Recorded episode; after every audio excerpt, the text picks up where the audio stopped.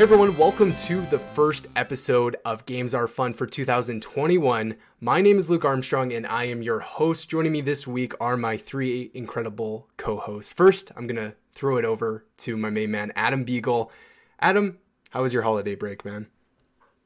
It was great. Thanks for asking. How was yours? It was fantastic. A lot of video games, a lot of movies lying around. It was a much needed break. So, yeah, really enjoyed it. And of course, we have the LP Panther himself, Garrett Neely. Garrett, how are you doing?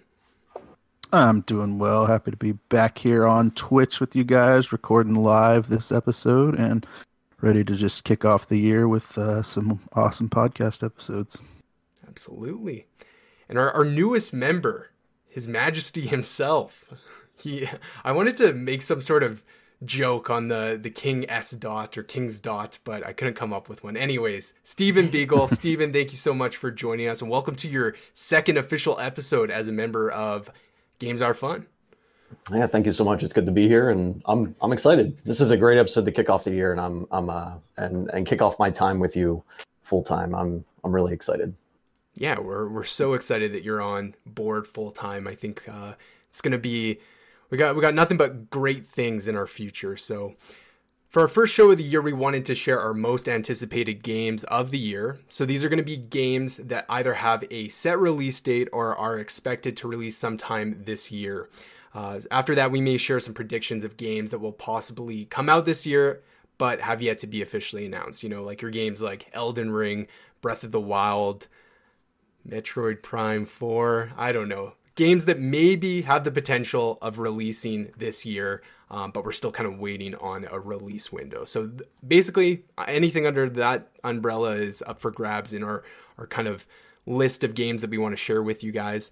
So that's what the episode is going to to look like. We're gonna gonna go around the table, share some games. Uh, we got a bunch of trailers all ready to go uh, for some of these games, so that we can have another look at them and maybe you know, you might come across a game that you didn't know and look at the trailer and say, damn, that looks pretty dope. So, uh, overall, I think it's going to be a really fun time. But before we get the show started, we wanted to remind you that Games Are Fun is a weekly podcast. Each week, Adam, Garrett, Steven, and I join together to talk about video game news, trending industry topics, and give reviews on recent game releases. The podcast is available wherever you can find podcasts, uh, podcast services such as Apple Podcasts, Spotify, Stitcher, etc. Just search for Games Are Fun on your podcast platform of choice and make sure you subscribe so that you don't miss any future episodes of the show.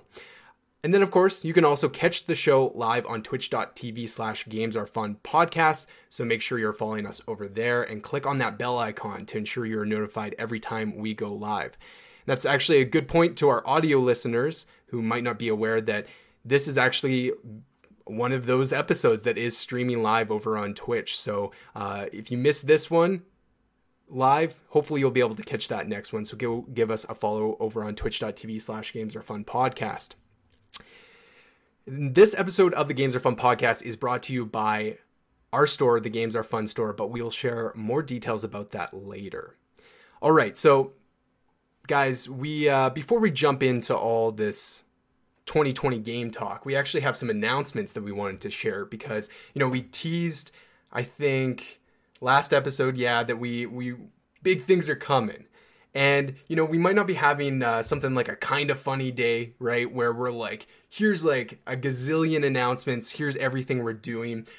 We're kind of more gradual, right? We have a lot of things and projects in the works, um, but we do have a handful of them that we're ready to share with you now. And the first one, which I am easily the most excited for out of everything that we're taking on, is our brand new monthly show called Level Grinders. And I'm actually going to turn it over to Adam to explain since he's actually going to be hosting this new month monthly show. So, uh, Adam, why don't you take it away for us?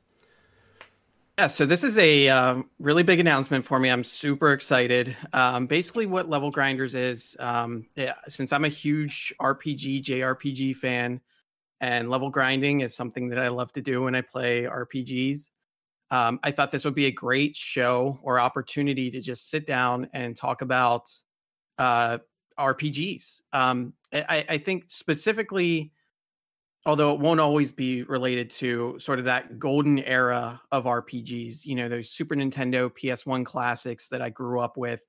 Um, had so much fun and and so I'm really excited to um bring this show out and just sort of, you know, reminisce about some of the old games but also highlight some obscure RPGs or or just uh gush about some awesome new RPGs that have come out recently, excuse me. Um so yeah, that's pretty much it. If you like video games, if you like RPGs specifically, this is going to be a really great show. Uh, uh, Stephen, you're going to be joining me on a lot of these episodes as as a co-host. Um, so hopefully you uh, remember these games that that we've played growing up, these RPGs. Expect a lot of Square Enix games, uh, you know, but we also might tackle some Western RPGs too. Awesome. Yeah, I'm I'm really looking forward to it and I just want to say like I'm I'm super proud of you for taking the initiative on on creating this show. I know it was an idea that you had been kind of fiddling with for a while and then you're just like you went for it, you're committed to it and I'm really excited to see how it turns out cuz you know, on Games Are Fun our typical kind of episode usually surrounds, you know, industry news, video game stuff and we don't necessarily get to talk about the games that mean so much to us. So I'm, I'm glad that you know you are going to be able to have a platform to kind of go in to that that backlog of all your favorite RPGs or some new ones mm-hmm. and just have a, sh- a show dedicated to highlighting you know arguably the best genre in video games. So um, yeah. Do you I don't think we have a specific date set yet on release date but I believe it's, uh, one is coming this month right yeah, yeah. So it's going to be a monthly show. Um, obviously, there's a ton of RPGs out there. You know, we could probably do one of these a week and and never run out of content. But uh, my time, unfortunately, is limited, so it is going to be a monthly show. Uh, I do want to have the first episode out by the end of the month, so stay tuned for that. It's going to. Uh, I'm not going to say what it is just yet, but it is going to feature my what I am currently considering my favorite RPG of all time. Perfect. Yeah, the Level Grinders will have its own podcast feed separate from Games Are Fun, and uh, we'll make sure on our Twitter Games Are Fun pod to share that with you guys so that you guys uh, know where to find that podcast and you can go and subscribe on whatever po- podcast platform you choose. So, really exciting. That's a, a brand new addition to Games Are Fun. And then we also have uh, a couple more announcements here. So, one of the areas that we really wanted to grow in is video content. Uh, it's something that I, you know, I, I when I created this podcast, I didn't have any sort of plan. So everything's just kind of been like, you know, ideas come up and some fall out, some don't. But one of the things that you know myself as well as the the rest of the guys have wanted to do is just increase our presence in video content specifically live streaming uh, on our twitch channel here. So we decided that we're going to stream episodes of games are fun live on twitch as much as we can. Um, you know we're not going to necessarily do every single episode live because you know we're going to have some weeks that just doesn't work out. It's really challenging when we have three different time zones to deal with, uh, four different personal schedules to deal with. So, uh, you know, we have to pre-record some of these episodes. So we're gonna do that as much as we can, so that we can we can do the show live because we've we've had a lot of fun with it uh, with the last show, and even today has been uh, a great start. So We'll, we'll let you know in a couple of days of advance if an episode's going to be live on Twitch. So again, Twitter, Games Are Fun Pod, so you're not going to miss any announcements. And then the other aspect of the streaming that we wanted to do is we wanted to host weekly or every other week streams on the channel dedicated to playing video games. So not talking about them, but actually playing games together. Uh, so you know, it could be one week all four of us playing a party game together. Another week it could be me and Adam, you know, playing through a brand new indie release, uh, something like that, right? It's it's just going to kind of vary, and I think we're what we're also going to try to do is include friends of the show. You know, people that we have been on Games Are Fun in the in the past, people that are in this uh, same space as we are doing their own kind of content, bring them in on these streams as much as we can and then also to include you guys the community uh, you know the only real interaction we have with you guys is on social media and our limited number of streams here on Twitch, and that's that's really about it, right? We'd love to to be more engaged with you guys, play with you guys, and so that that's kind of the plan is to do more video game streams this year, and yeah, I I, I did start a, a community stream way back in the day when the podcast first started, and it was it, it, took a lot to get off the ground just because I was very small at the time. Uh, but you know that's something that I think we we all really want to do, and we're, we're really committed to putting an effort in towards that. So um, yeah, just expect a lot more use out of this Twitch channel this year. And anything you guys want to add before I go to the last little point here? So I guess no. Um, I guess I'll, I'll mention uh, another thing that I'm really excited about is uh, so we have level grinders coming, and there's sort of a second project I've been working on that we're we're going to be releasing the first episode of soon. Um, so it, in addition to RPGs, I really like indie games.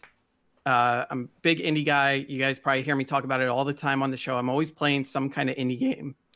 And uh, so most recently, I started playing uh, Monster Sanctuary. So I wanted to maybe kick off a new series. I don't know if it's going to be monthly or or what the uh, the rollout cycle of these episodes are going to be, but I do want to uh, create a show or or some sort of regular uh, program featuring indie titles. And again, not sure what the rollout schedule is going to be, but we do have the first episode already complete that we're going to be sharing soon and that is, uh, as I just mentioned, Monster Sanctuary. Now, what makes this episode super special is I actually sat down with the creator of the game, Denis Sinner, and uh, we had a about an hour long conversation about him and his game and the process of making it, and uh, it was just a blast. So I'm really excited to share that with you guys. It should be coming out soon. Uh, hopefully, we can do more of these where we can actually sit down with the developers of these indie games and just put a spotlight into into what they're working on. So yeah, that's uh I'm really excited. So yeah, I was lucky enough to be the first listener of that interview, and it was awesome, man. It was so cool. Uh, well, first of all, I, I don't want to give anything away because you got to tune into the episode. But fantastic job on that. Uh, you did a great interview, and yeah, it it like I love that we're you're you're you're really taking initiative to to do these other things. Um, so that's awesome. Really looking forward to that one. One last note before we go into our discussion. Uh, so typically, I've kind of led these podcast episodes, right? Um, obviously, I started Games Are Fun by myself. I brought in Adam, I brought in Garrett, now we brought in Steven.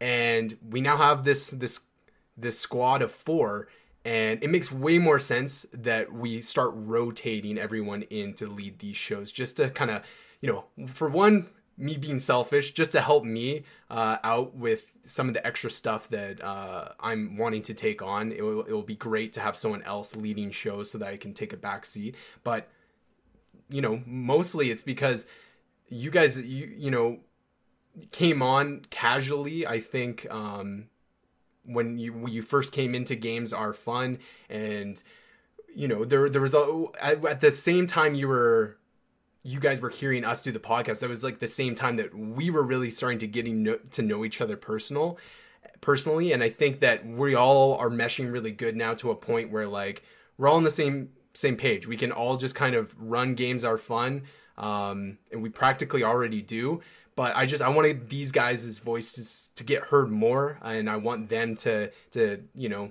take the front seat and and be the face of the episodes and the voices of the episodes. So yeah, you're gonna you're gonna see me hopefully not lead every episode. Uh, hopefully, I can let go of some control and uh, yeah. So it's gonna be a rotation.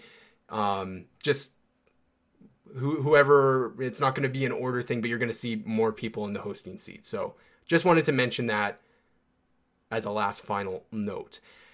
So we definitely have way more stuff planned, but we're not quite ready to share some of these other projects that we have uh, that we are already working on. Um, but like I said at the top of the show, this is going to be kind of a slow rollout of new content under Games Are Fun. We're really excited for it all, and hopefully you guys enjoy it all. And you know, we really appreciate if you guys could give us feedback on some of this new stuff so that we can kind of get a feel for you guys, our audience, on how how we're doing with this new stuff. So I'm gonna end it there with uh, the new announcements, and I think we're we're ready to roll over to our, our topic of the show. All right, so our most anticipated games of 2021. So I'm actually excited for this episode. Um, I was excited when we had planned to do it, but then I started looking at all the games that are possibly going to release this year, guys, and this is looking like another possible 2018 just based on like the games that are set. Uh, you know, and and by 2018 I mean God of War, uh, Red Dead Redemption, 2017, like a year that you just you just get these huge mm-hmm. AAA releases. Like the year is already set at that. What don't we know that's coming, right? Like it, it's probably going to be even better than what we what we're seeing here today. So let's let's gonna let's go around the table. I've done enough talking for now. I'm actually going to turn it to you first, Steven, to to kick things off, and let's hear your first most most anticipated game of the year. So the first one on my list is Horizon Forbidden West. Is kind of where I'm leaning first on most anticipated. This is this is a series that if they if they give us a great sequel this year, uh, it could go down as one of the best series video games in existence. Really, the first one was incredible. It, it's one of those perfect open world games that the world is amazing, but the plot was good enough to keep you moving through it. And you don't get, uh, I love my term, Skyrimmed in it. You don't get lost in that world that's so good. You're still going to be playing through and getting that great story out of it. And if they're able to deliver that again in Forbidden West, we're we're looking at some of the, uh, like I said, one of the best game series, uh, open world style that that we've ever seen. And and and based off of what we're looking at through um, the trailer that's playing now for you guys is uh, we're looking at a completely different zone um, we're probably looking at um, whole new biomes to explore there's of course going to be the whole new robot monsters that we're going to be looking at and with it um, with it having that 2021 release date as one of those officials it's going to be uh, it, it it's one of the one of the only games that's within the year for sure uh, without kind of the because um, I only have a handful of them.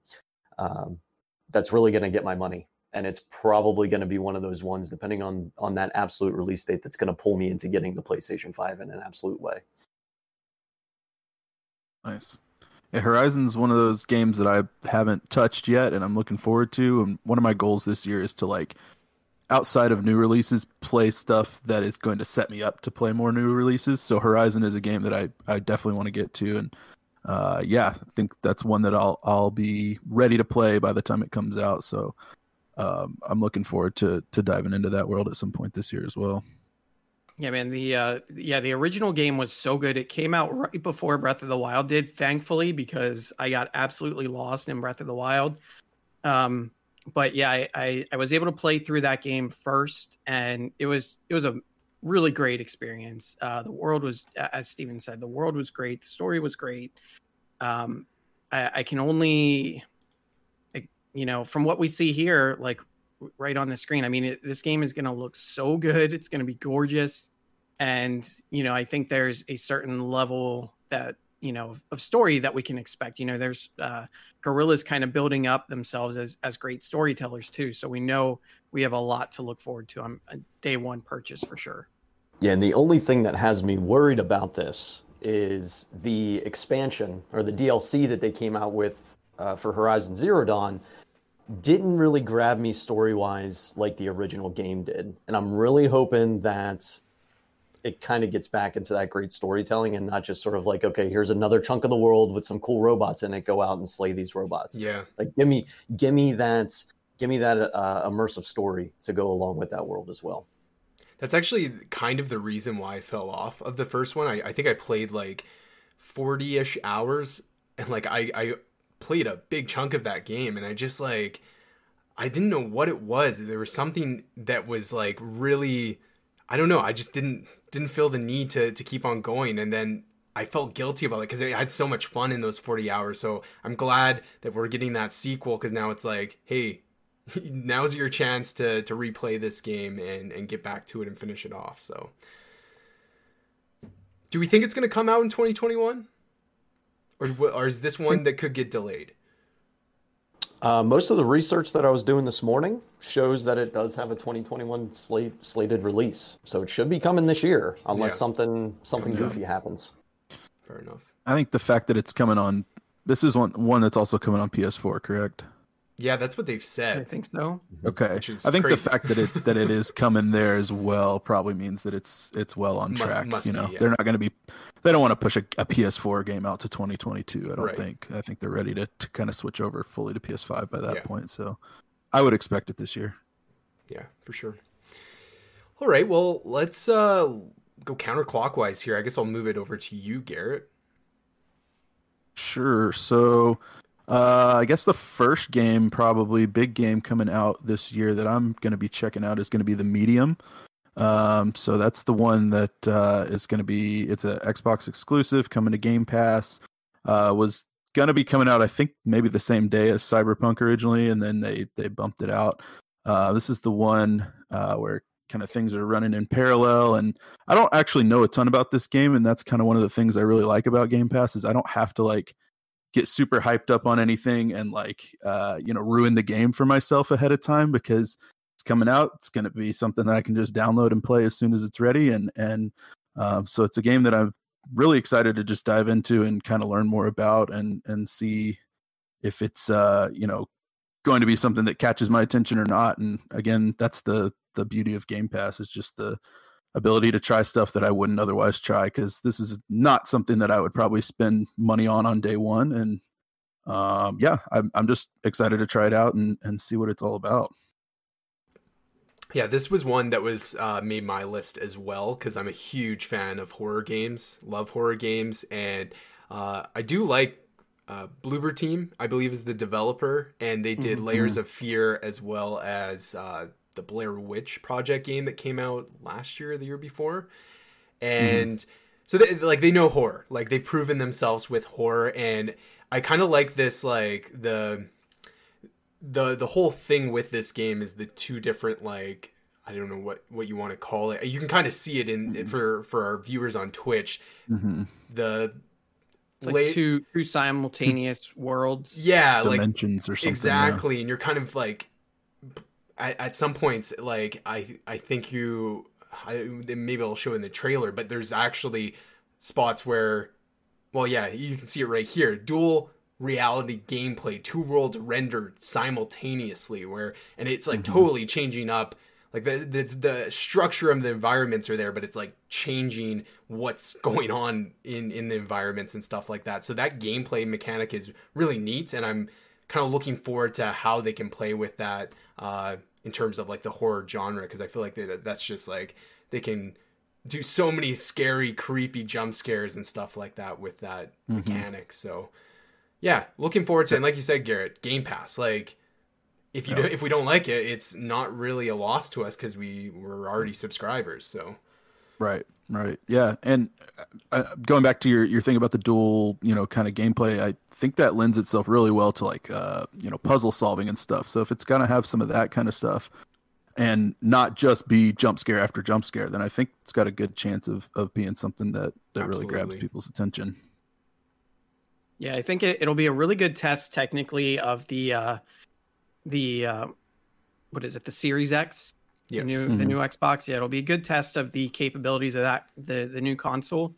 Um plus it looks kind of cool. I'm not really much of a horror guy, but the uh you know the the the dual world simultaneous thing does seem like a pretty pretty interesting uh gimmick for for lack of a better term. Uh so it'll be interesting to see how that plays out. And I think it comes out soon, doesn't it? Isn't it this month? Yeah, it's, it's like 28th. yeah like two weeks away Yeah. not even really yeah So we'll get to try it soon. That's pretty exciting.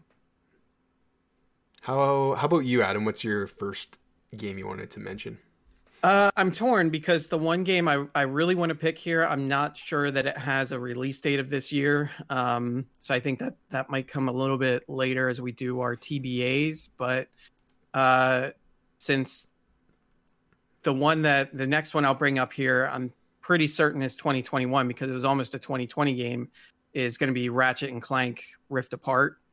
Uh, th- this game looked really great from what we saw. We we got to see, I think, a, one or two demos of the game, and uh, it, it, seemed like it's a really good way. Again, we were talking about testing the hardware of the new console.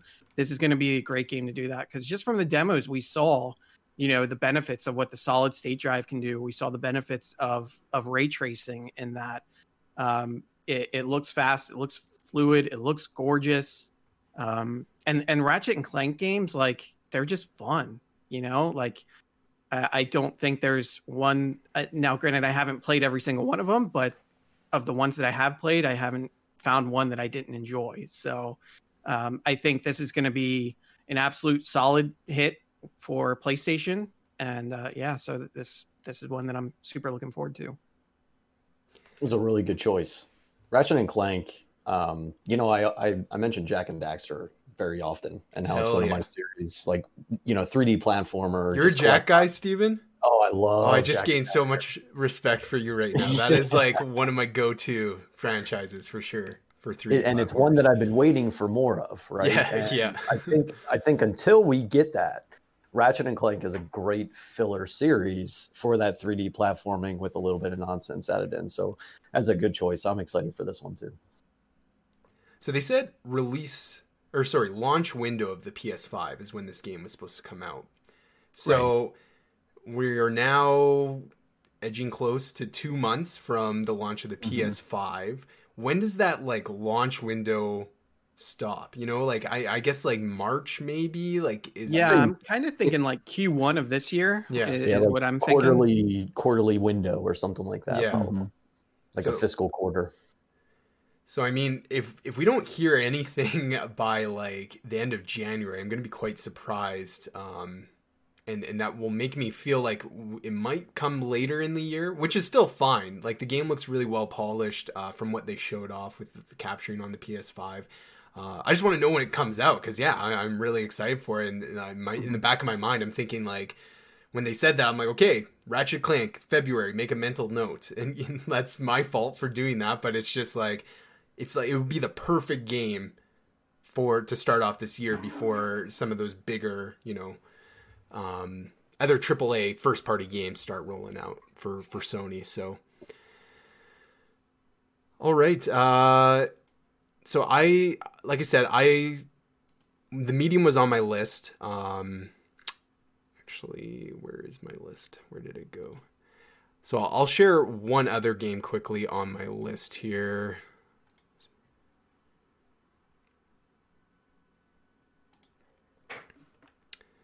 Uh, all right. So this one I'm actually very excited for. Um, and that is Ghostwire Tokyo. So this is a game that was, I think it was announced 2019 uh, at Bethesda's press event. This is from Tango Gameworks, who are also responsible for The Evil Within. You know, Shinji Mikami, creator of Resident Evil. Um, so horror's kind of been been the scene uh, f- for for him even at this new studio under Tango, and uh, this one is looks like it has a lot of horror elements. Sorry, I'm just trying to pull up the trailer here. It uh, it, it but it kind of mixes like more of an action combat system to it and and it's also first person so it's like very different than what shinji mikami is kind of known for that like over the shoulder third person perspective horror game right uh, there's going to be a lot more action elements in this one and you know i will say that like when they showed off this trailer uh, i think this was the trailer from this year because that was our we, we have more of a teaser type trailer during its announcement i believe yeah, yeah. Mm-hmm. and this trailer made me kind of been like oh okay it's not exactly what i thought it was but i kind of like that it's it is different it is something that isn't Resident Evil. I mean, there's so many ways to play that third person action horror game. Um, they're out there and there's a bunch of them. So let's try something new. Let's switch it to first person. I love that it's set in Tokyo and I love that it's playing with, um, you know, the supernatural. You have so many different ghosts that Uh, you know, you have one that looked like Slender Man. You have the creepy girl, Ring Girl, or Grudge Girl, whatever you want to call her. Like, there's all these kind of staples in the the ghost world that they're kind of bringing in, and you're kind of like having to fight them. So I think, like, I, I don't know. It just sounds like a really good time, and um, I, I do really like first person games as kind of like my perspective of choice. So I actually like this change up of perspective, although I know that a lot of people you know uh, aren't super super happy about it. But anyways, I, I am excited for this one. I'm really hoping that uh, it'll come out this year. It's still slotted for 2021. Um, and it's going to be a PS5 exclusive timed though, because since this was announced as an exclusive for PlayStation 5, um, Microsoft they bought Bethesda, right? And Tango GameWorks is under Bethesda and ZeniMax, so uh, it, you know that that's good because that just means that in a year Xbox players are going to be able to play it. And I don't know if that deal was was like that to begin with, but at any rate, I'm I'm excited for that one. Yeah, this one um, when when they first announced it, I, I didn't really have any hype for it because I'm I'm not really a Resident Evil player. I'm not really a horror guy, so um, it didn't really do a ton for me. But when we finally saw the the trailer, the one you just showed off there, um, all of a sudden I'm like, I'm super into this because I, I like the look of it. I like, you know, that that Tokyo setting. I like the vibe. I like the sort of more action oriented thing to it. Like it's not super like it has a supernatural, but it doesn't seem like it's really a horror game. Mm-hmm. Uh, they turn it into more of like a first person action. You're doing like the little mudra things with your hands mm-hmm. to do like your attacks and spells, and um, it it almost seems like they they sort of blended like uh, I, I don't know, like an action game, but like it, it kind of gives me Bio Bioshock vibes, and uh, you know I, I'm definitely into that. So yeah, this is this is one I actually had on my list too, but cool. I wasn't sure if this was going to be a 2021 game or not. But yeah, it's one that I'm excited for too. Yeah, it has very Ghostbusters theme to it. yeah, you know? totally. It's not so much like a jump scare you out yeah. your seat sort of sort of game. It's more like go out and you, are a ghost busting wizard is what it looks mm-hmm. like and it, it, seems like a really cool mechanic to um, to kind of add into that ghosty horror horror story sort of deal so yeah looks really good yeah i think they're you know a lot of horror games or any horror elements usually cop out for just gore and like we said jump scares. So i like that you know with i don't know like playing phasmophobia right? As as uh janky as that game is, it it's suspenseful, right? When you have like the a ghost that you can't see and it's messing with the environment and stuff. And so to see like a game based on like ghost hunting on a AAA level, I think is something that we don't really have right now in in the industry. So yeah, I, I'm really looking forward to it. All right, uh, Steven, let's uh, keep this train rolling. So I'm an MMO guy, big time and uh, coming out this spring is New World. Uh, now, if you are if you are also into MMOs and you're also into Souls-like games, this is kind of the mishmash of those two genres together for you. Um, I got the uh, I had the ability to play the preview whenever they had this in I think it was October. I want to say it was October.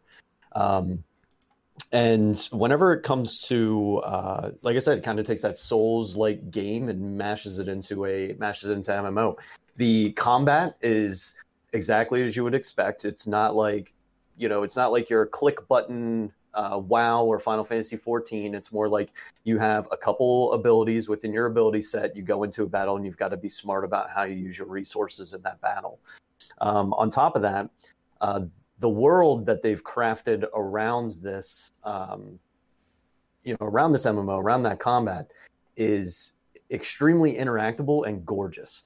So, um, and the UI is nice and clean. It's small. It's not like again, it's not that classic MMO feel where you've got a bunch of buttons down at the bottom of the screen. You got to click through, go through rotations and stuff. It's more like you go out into the world. You're an explorer you're going to interact with almost every single object you come across you're going to gather materials you're going to take those materials back to back to the cities and craft things and you know it has all those elements to it uh, with this really nice clean combat system and that was just from the preview we saw um, I want to say maybe four parts of the world as a whole. Um, and what they introduced to us within that preview got me really excited. I put it I put it onto my top 10 list. My personal top 10 list for last year was a preview of a game just to kind of give you an idea of the type of hype that I have for this coming out in the spring.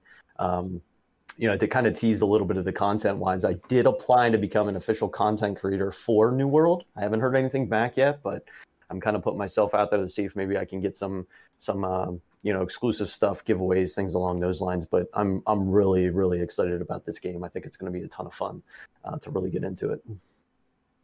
Yeah, you really got you really piqued my interest with it. I didn't play I didn't play the preview of it, and I'm kind of kicking myself for not getting into it when I had the chance. And now I'm just kind of like, please put out a beta, please put out a beta. Like it's just I don't know the the the MMO mixed with uh, Souls like sounds pretty cool to me. Um, so I really want to try this out, and uh, yeah, so hopefully they have some sort of like beta access here shortly. We're all hoping for it. Everybody who everybody who played the the preview, you can catch them on Twitter every once in a while. Like, give us more. Everybody wants to go back into the world and and play. Um, we're all just waiting. Right now, they're in a closed alpha, which I also tried to get into but didn't. Um, and uh, they're they're adding adding certain things that we all kind of demanded. Uh, I know great weapons are coming into play. They're also adding in spear combat as well. Um, now we're talking, yeah, yeah. So like, it, you know, there's um, they're adding things in and they're taking community feedback, and you always want to see that from a developer is that they're listening to what players are saying to make their game better for them, especially whenever you're talking an MMO and you're expecting people to put years into a game. Mm-hmm. So like um, I, I, think I think they're onto something. I think Amazon is onto something with this game, and I'm really excited to. I said it. I said it like four times. I'm excited to play this game, guys. but are you excited? Might just be. oh, and the crafting. The crafting. My my community gives me hell all the time because I don't craft enough in Final Fantasy. The crafting, the crafting in New World, I did a lot of it during the preview. Um, and it's it's a good system. So yeah, nice. there you have it. All right, Garrett. Um. All right, you'll have to excuse me. I had a laptop battery issue there for a minute. Uh, last I heard, we were talking about the medium, and then we were talking about uh, New World. Here, did I miss anything oh, else? Yeah, we uh we talked about Ghostwire Tokyo and okay, also okay, Ratchet perfect. and Clank. And Ratchet and Clank, yes. Ratchet and Clank. Yeah. That's right. I was here for Ratchet and Clank. Okay. okay. Um, all right. Well then I think for me, probably my most anticipated honestly this year, and it's actually the same as what was last year, it's Halo Infinite.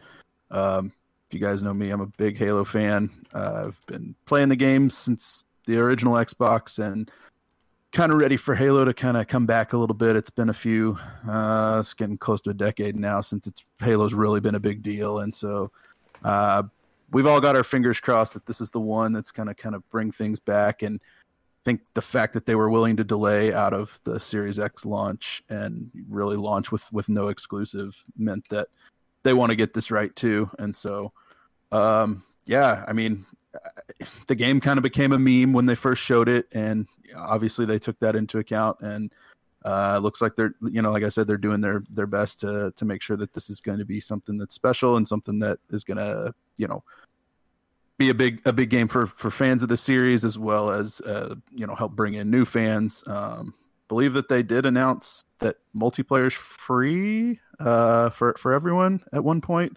Don't know if that's still going to be the thing uh, with this huge delay, but um, you know, again, this is Game Pass game, so uh, if you got Game Pass, you got the whole game for free, basically. So, um, yeah, I just I'm really cautiously optimistic. Everything that they say about it has me thinking that they've, they've they're going to nail it, but you know, everything that we've kind of seen from it just kind of seems like more Halo. So we'll see. Um, I'm I'm I'm in that sp- space where I'm anticipating, but I'm also like willing to willing to be wrong about it. You know what I'm saying? Like I'm anticipating that it could it could fail and it could be just another decent Halo game like the last couple ones have been. So I like um, that you said you're in that space.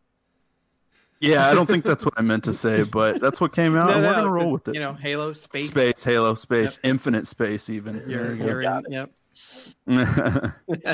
I'm I'm with you, Garrett. You know, you Halo Halo brought me into Xbox, and I say all I said mm-hmm. all the time. If if if Xbox says they're bringing a Fable, I'm gonna buy an Xbox. So they're bringing the Fable, mm-hmm. and if they bring a Halo along with that, like that's it. That's the library Yep. that I need Yep. to have that system, and and it's been since three and four that I've played, and it's and I'm really hoping I'm hoping they're with you.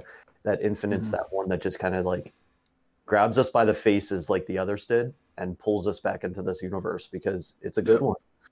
It's a really good one.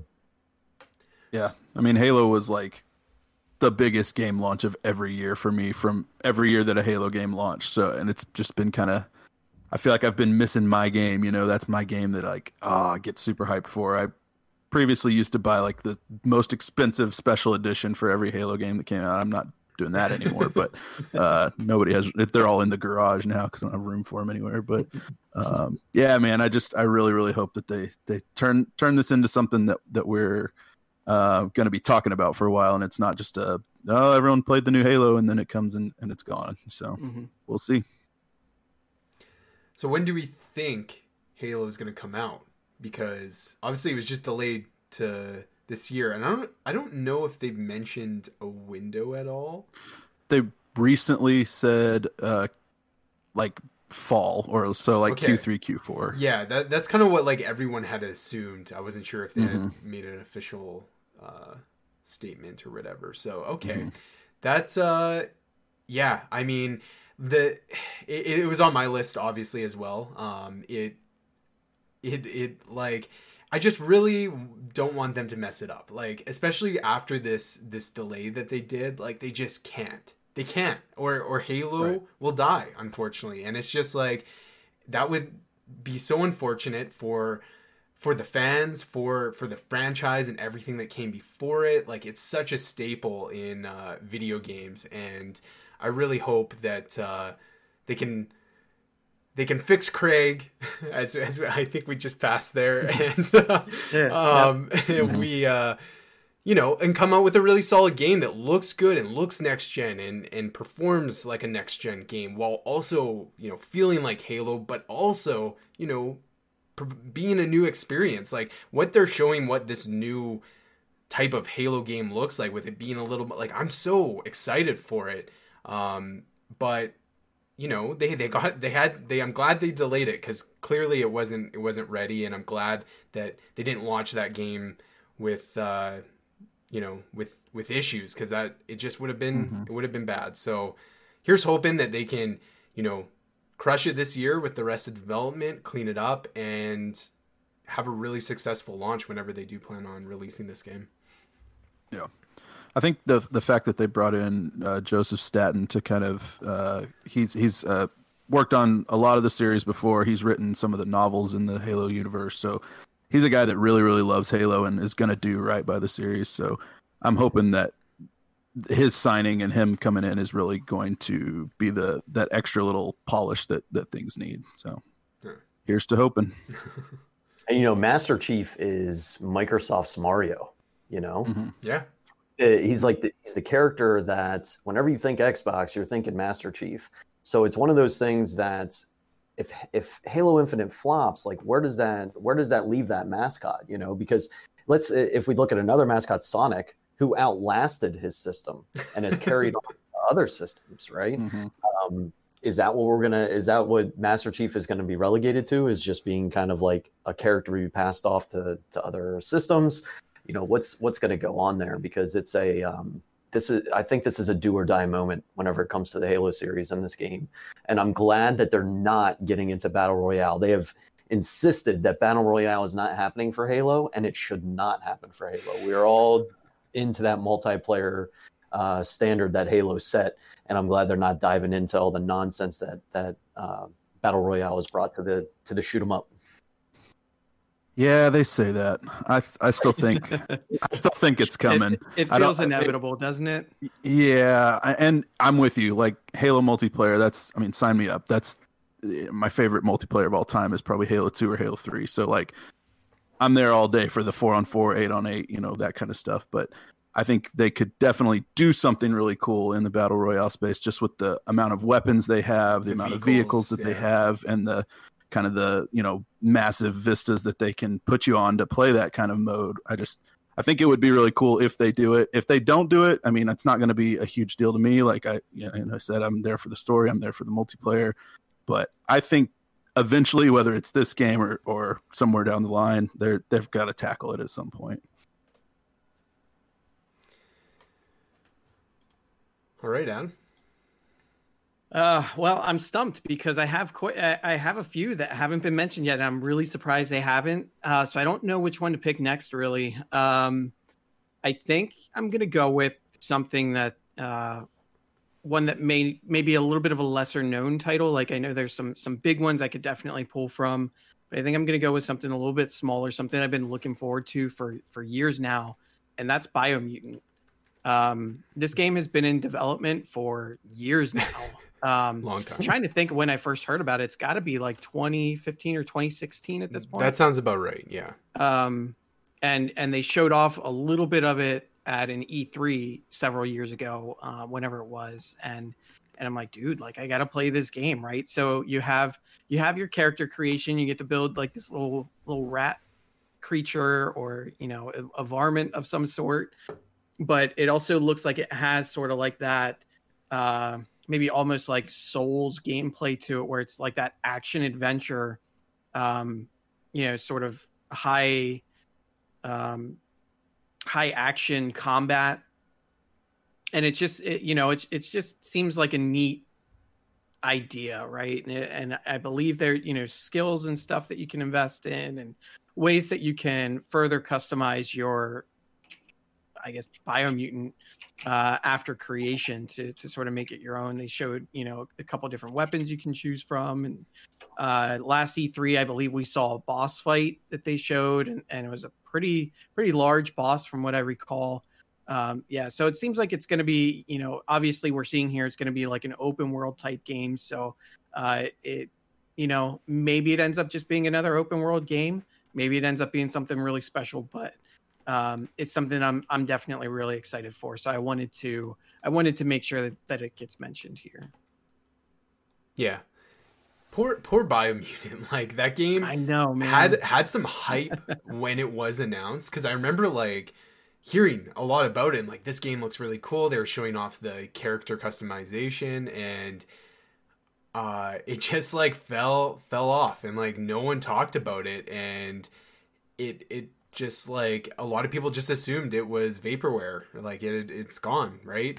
It was canceled. But i'm glad that they pushed through. Uh this uh trailer that we're showing on stream right now was uploaded june 25th 2020 i think last year they did show some stuff around e3 at some of those events that were going on. So um i don't know if it actually has like it's still just 2021 i think. I think so yeah. I, I think it was supposed maybe to come close out. to being a 2020 yeah. game before all the COVID stuff hit. Yeah, so they they probably just had to, to push it back a year, and it, it, they can't get it out this year, man. I don't know, but I'm with you. It yeah. looks it looks like a cool game. It looks more like I'm not trying to make it sound like it's uh, less worthy or anything like that, but like there I feel like we're starting to start getting those double A games, right? Like it always felt like the generation was indies and triple A releases, and then you're kind of like games as service scattered in there, right? And I feel like we haven't had those double A games that we had on the, the PS2, Xbox, GameCube generation, and then even mm-hmm. the 360 and PS3. Like, sure, there was a lot a lot of bad games released in those generations, but sometimes it's nice to have a game that is you know a little more pro- bigger production value than you know your your typical AAA or sorry your more production value than your typical indie game but you know not not, not necessarily something with like famous celebrities doing voice acting in this huge expansive $80 game or whatever. Like give us some mm-hmm. more mid-tier games and i feel like biomutant can hit check off so many boxes uh, with it. So yeah i don't know again, another here's hoping situation. But Mhm. Yeah. I think it's a it's that console generation flip, right? That's getting us so many so many of these double A's. That with the console generation ch- changeover, we're having a lot of these studios coming out with games that are kind of maybe hoping to be the next big thing. Because you know, at the end of the generation, it's usually those. That's whenever we start getting the games of service, another another sequel to whatever whatever game that we've been playing, what have you, things along those lines. So I think it's it's got to be that that console transition that we're getting so many of these because Mhm. it's it's it's a big list of games that are coming out this year, and that's the only thing that I can come up with is that we're looking at we're looking at this console generation flip that would cause this. yeah, oh, that's a good point. Great list too, good choice. Mm-hmm. So, um, my next game that I had on my list was Returnal, which is from. Is it pronounced House Marquee or House Mark? I think it's House Mark. Okay, I always call it Marquee, uh, just because of the way it's spelt. But I've heard it pronounced as House Mark. Okay, glad I got that straight. This game was announced, I guess, just last year uh, with the PS5 event, right? And I remember like seeing that initial trailer and like just being amazed by how it was kind of mixing sci-fi with some like surrealism, right? Uh, there was some really trippy environments that uh, your character was going on. I'm like, damn, that looks like my cup of tea. And then I think it was Game Awards. We got that. Was it Game Awards? There was something recently, right? We got a trailer so. with actual gameplay and a release date, right? And uh, it's it's more action than I I thought it was going to be. I thought it was just going to be like a third person action adventure, you know, Last of Us, you know, the typical Sony Sony Mhm. bread and butter, right? And it does look a little more action based, which I, I'm totally down for. Um, it looks fast paced, and yeah, I'm just really excited to kind of see what this game is because my like uh, just looking at it, I don't I couldn't really tell you uh, what the game's story is just from what I know about it, but it's like watching the trailers, seeing uh, gameplay, seeing the different environments that you go to. Like there's uh, again for our Twitch viewers, we got environments that are just like going back and forth that are so different from each other and dealing with these crazy supernatural monsters uh, that are, are and, it- and it's kind of like a, a sci sci-fi elements in it. So it's like it's kind of mixing genres and they're all genres that i'm totally down with and what they showed looks like it's blending really well together. So yeah i, I just think it's also cool that the studio is taking on uh, a game like this because typically if you look back at their catalog of games um, they look s- smaller budget i guess right? More more top down shooters uh, more more level of like what we call an indie game or something like that but the the game looks really great and honestly we don't have to wait too long because it, it's just right around the corner i think it's march let's see here march 20 march 19th Nineteenth. yeah Yeah. so right around the corner, um, as like Sony's first, unless again Ratchet releases next month or something like that, it's going to be Sony's first AAA game of the year, and that's important when you're starting to build out a co- catalog for a, a console, right? Um, they killed it with their launch lineup, Demon Souls, Spider Man. Uh, so if this game is like exceptional, like Sony's just to get a, a gr- not like a lead because again i don't want to make this like a console war discussion but it's like they're they're really to solidify that they're starting this generation just like they did the last one it works and they're continuing on with it so i'm really hoping this game meets that same level of quality that we see from all the other first party sony games The thing that kind of uh, intrigues me a little bit is that is that it looks like it might even have some roguelike elements to it. The whole sort of like, you know, uh, you die and then and then Mhm. you're back where you started, sort of thing. And you know, I, I guess you know, as you go through, you uncover more lore, you uncover more story, kind of like what we see with Hades, right? Where it's a it's a roguelike game, but it has a ton of plot to it. There's still a lot of depth. So just because you're only playing to a certain point and then you're dying and then you're having to start over. It doesn't mean that there can't be some story in there too. Uh, but that really kind of seems like that might be a vibe that this is going in as well, or direction that this is going in. uh, is that it that it has sort of that roguelike experience to it. So I'm I'm curious to see if that's really how it is, or if the you know sort of starting back over from where you were, if it's all just plot related. Mm-hmm. So yeah, um, but yeah, definitely something that I have on my radar too. Yep, same here. Um, again, another one that I don't know a whole ton about other than what they've shown in the trailers, and it's just visually looks cool and it looks like it would be a fun time to play. So um, and and you know, being that it is the first big PS5 exclusive coming out this year, uh, if we if we don't count Destruction All Stars, which I think we would all uh, agree to, um, it, it, just seems like you know Sony's setting it up as you know I'm gonna we're gonna put this out in a time when there's not a lot else going on and give it its space and let people really you know um, have have the time to get into this and and make a big deal out of it. So I I think it might end up being something we're talking about quite a bit this year, honestly. Um, so I'm I'm excited to see how it turns out. Yeah, it's gonna. I'm already committed. I've seen enough that I'm like gonna buy it. Uh, so I'll, it'll be a day one purchase for me. So I'm sure we'll have some coverage on that. Hopefully in a couple months, pending it uh, everything goes successful with their the release date and everything.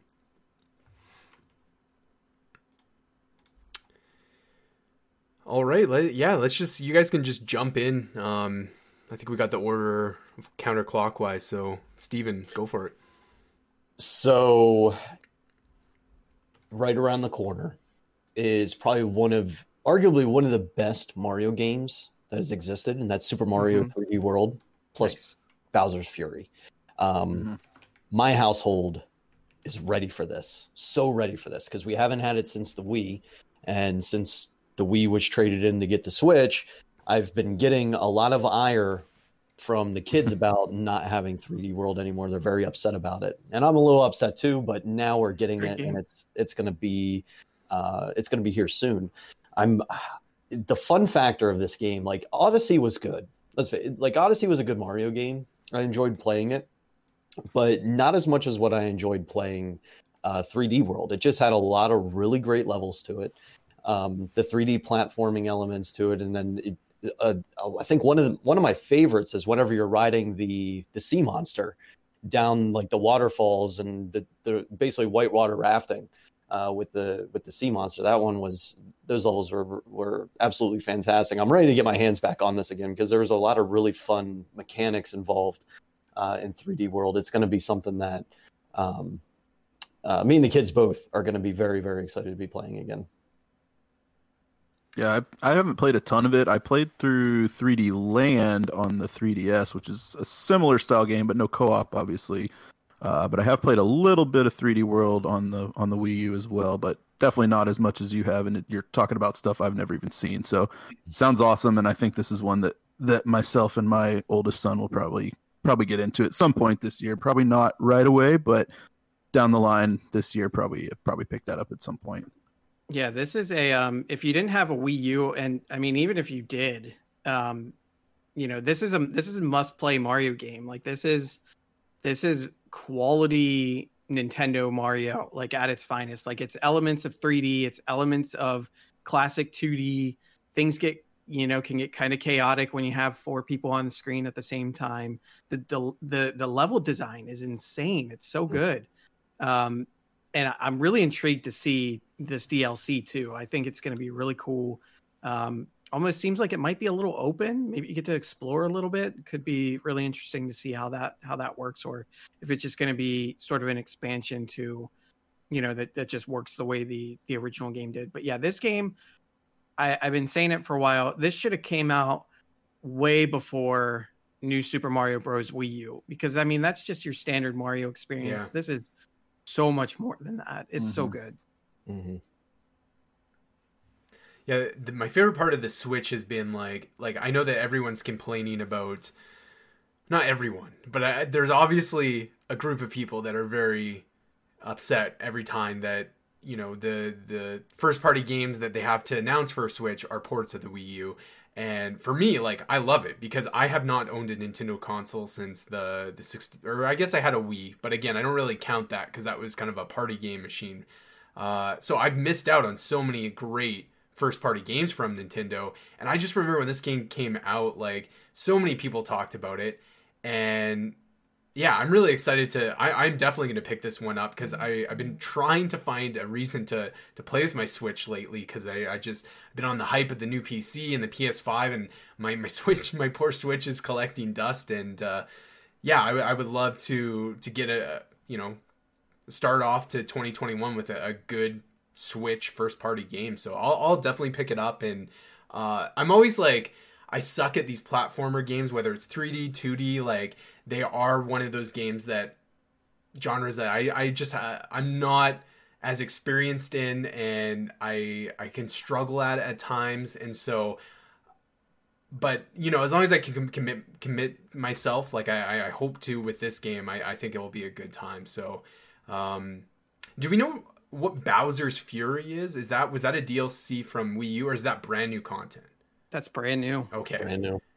Mm-hmm. more we, content but we don't but we don't really know like what exactly it is yet. Huh. Interesting. Nope. Typical Nintendo. It's like a month away from release, but there's mm-hmm. whatever. I'm sure it's all going to so, be great. actually, as of this recording, tomorrow morning, there's a new trailer coming out. I believe I saw something on Twitter right before we hopped on. So there you go. it's like two two minute trailer or something. So hopefully there'll be a little bit something in there, but who cool. knows? Yeah. Nice. Um, I guess I'll jump in here. Uh, next one I had was Outriders.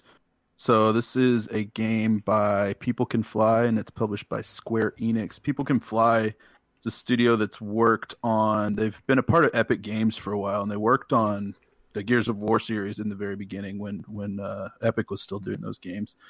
And uh, yeah, it looks kind of like a like a third person Destiny. Really, is what what's got me interested in and uh, checking it out. Um, but it's more a little bit more role playing. It seems um, so. It's a third person shooter, um, different classes and skills and ability trees and all that kind of stuff. You know, all the classic good RPG stuff that you want to get in there and grind for. So.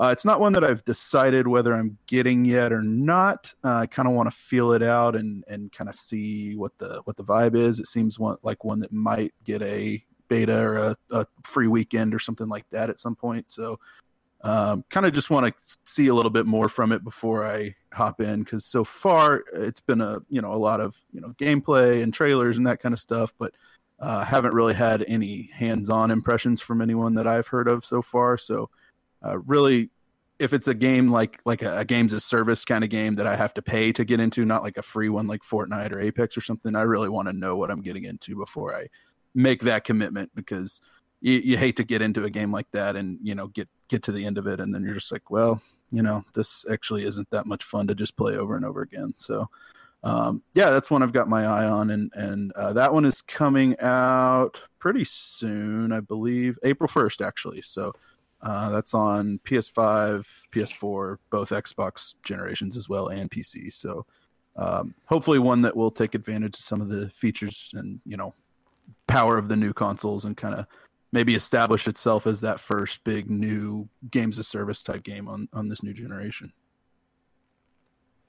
Yeah, I mean, it definitely looks like a game that if you like Gears of War, this is going to be up your alley, right? Being a cover shooter and stuff. I, I watched coverage of this game.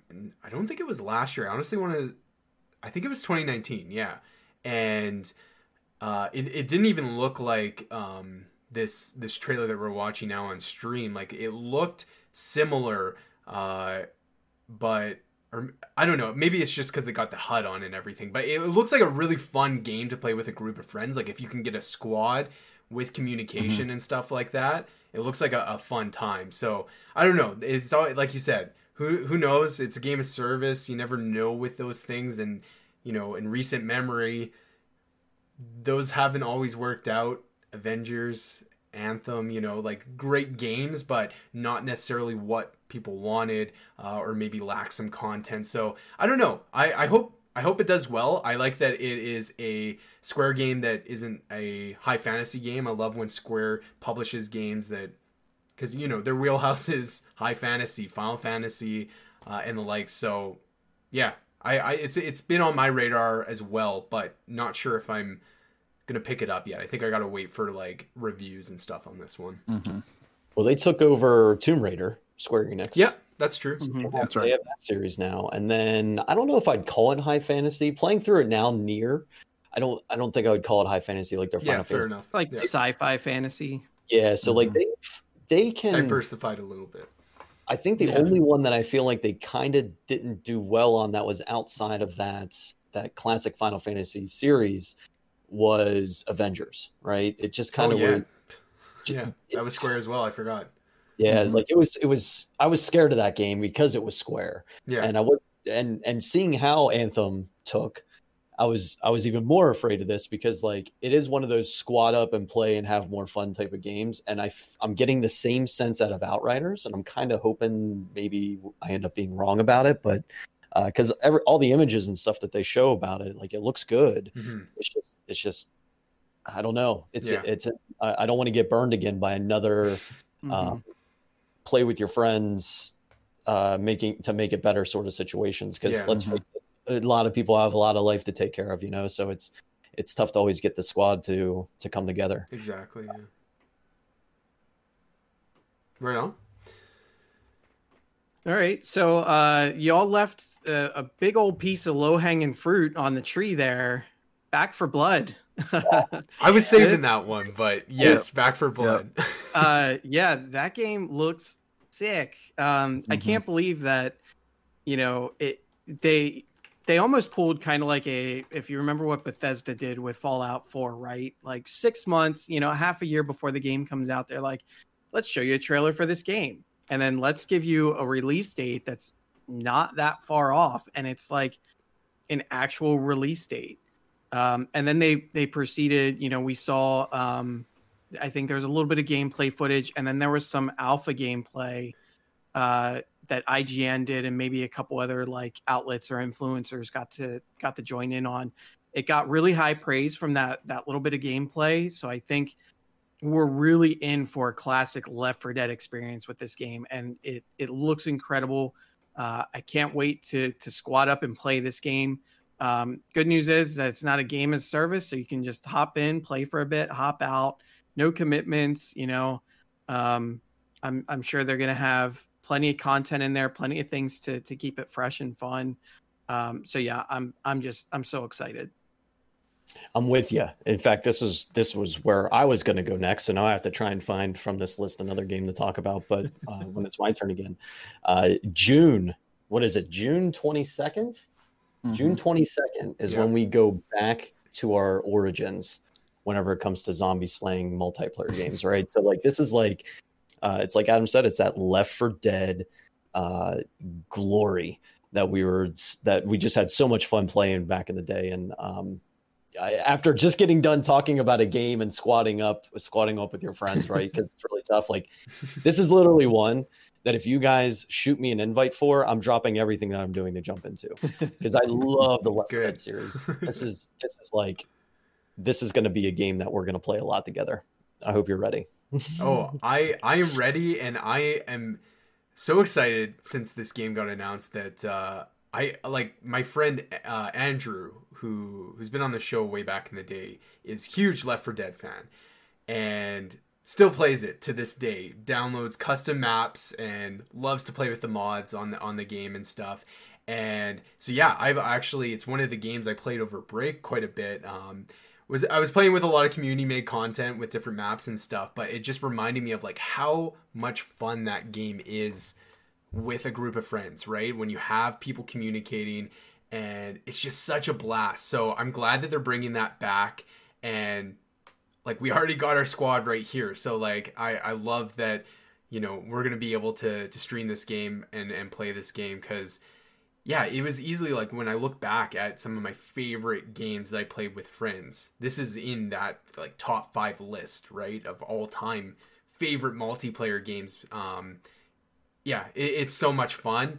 I know that in the alpha there were some some things that people uh criticized it, but that's the purpose of an alpha, right? Like they're they're they do got it, some work to clean up on, and I hope that uh, come June that it, it's ready and to go and and meets our expectations, hopefully. But it, it it literally just looks like a carbon copy of Left 4 Dead, so I really don't see how they could go go wrong with it, right? They have people who've worked on the previous games with with that, so like it like it's, it's got to be a slam dunk. Mm-hmm. Easy one. Yeah. Easy one. Yep. Mm-hmm. So it wasn't that it was low hanging fruit, Adam. It was on my list, and it, yeah, I was gonna mention it too. I'm saving my my more hype games for for the last half of my list, I guess. Uh, which leads me to my next game, um, Hogwarts Legacy. So this game is uh, has a little bit of controversy, obviously, with uh, J.K. Rowling and all of her wonderful things that she has said in. uh, I'm being sarcastic, of course, um, but Yeah. they uh, Warner Brothers has said, you know, when when this game was announced and stuff, there was so much backlash because I think it was also around the time when J.K. Rowling had had, had said some more terrible things, and it, it kind of shadowed this game's announcement and stuff. But they did say that J.K. Rowling. I know that like that's the thing. There's always that. Uh, she- she's gonna get paid, right? She owns this IP, uh, but at the same time, I love Harry Potter. I love the world. Megan loves it way more than I do, and this is just like um, what I've wanted for like a Harry Potter game ever since seeing the movies and thinking like, man, because I remember playing Harry Potter games back in the day, the licensed games based on the movies, right? And I remember playing Chamber of Secrets and having so much fun with that game and the Harry Potter Lego games are such a like that the world is like endless, right? There's so much that's not even in the movies that they can add in here. There's so much lore that has been created since the books and everything. Like it, it it's going to be really fun. Uh, I I really want to see what the actual gameplay looks like. Um, is it going to be open or is it going to be more linear? I, I'm really hoping for like an open thing, like Persona, right? Where I'm like this uh, Persona or like Fire Emblem Three Houses, like that kind of vibe of like I'm a student and I can roam around Hogwarts and you know I can go play Quidditch and engage in that, or I can go on questing and go into the woods and like it, I just there's so many things that they can play with this IP and yeah, I, I'm just glad that we finally got it announced because I remember like in my first like four or five months of doing this show, I did a whole episode talking about that leak that happened, right? Of of that cam footage of someone recording a screen of some gameplay, and then it just we didn't hear anything for like two years, and then we finally got that announcement. So I'm really excited uh, for this one. It's like Megan is, is going to be getting it, and it's going to be another probably game that she puts more than 100 hours into. So yeah, I really I really hope it, it's good. It looks really solid from what they've shown off with it, and like I said, once I see that gameplay, I think that's all I'm needing to really be like 100% on board with it. So I want this to be bully with magic. yeah, yeah, that's that's exactly it. Yeah, give me bully with magic. That's all we need. Sounds good. So um, February, February is a big month, right? So February, there's two, and I'm going to kind of lump these two together, and they've they've got two different paths that we're looking at based on what we get in February from the two companies. One is Square Enix will be having their Final Fantasy 14 event in February, where they're going to be announcing their new X Pack, which is uh, 6.0 uh, for for expansions and the hype is real already in the Final Fantasy community for this game. I'm ready for it. This is one of those instances where I'm going to be probably juggling two MMOs, which I haven't done since Lord of the Rings Online and Final Fantasy 11, where basically we're playing those two games back and forth in tandem. Because now I'm going to have New World plus Final Fantasy XIV, and I'm going to be bouncing back and forth between these two games easy. So February they're going to be announcing this. It's going to be having an announcement date for sometime uh, this fall. Um, and it's just going to continue on the Final Fantasy 14 story, which has been absolutely uh, mind blowing up to this point. And the lore that's been dropped on us, along with, of course, all the gameplay and the fighting and and raiding and all those things, it's just has been uh, a plus in my opinion whenever it comes to comes to MMOs. And then the other event that we have is BlizzCon uh, 2021, that's going to be in February, and everybody has their fingers crossed that Diablo 4 is going to be a big topic for this year's BlizzCon. Now, as as I was digging into Diablo 4 this morning, like it's one of those things where we literally could hear that it's not getting announced until next year 2022 so it's kind of it's kind of on my hopeful that we're going to be getting a q4 release of diablo 4 because diablo 4 is going to be giving us that um, dark and dismal diablo 2 style and theme mixed with diablo 3 gameplay and that's going to be like kind of this perfect Diablo game, I think, because a lot of old Diablo fans think two is the best. I think that with Diablo four, they uh, they have the chance of kind of changing opinions and drawing back in a lot of the old old school fans of the series. Um, I was a fan of three. I fell off of it because I mean that grind gets boring after a while, and it just was something I didn't want to go back into too much. Um, but I think four is going to be one of those ones that's going to draw me back into the series and again, it's one of those get the squad together and go dive into some dungeons and get some loot and uh, and even play one player through story. And it's going to be a um, it's going to be an absolute baller game, I think, with everything they've got coming together for it so far. Uh, hopefully, please Blizzard, please do right by us and give it to us this year. Don't make us wait anymore. Don't make us wait, or give us some give us some more gameplay and more trailers this year at BlizzCon.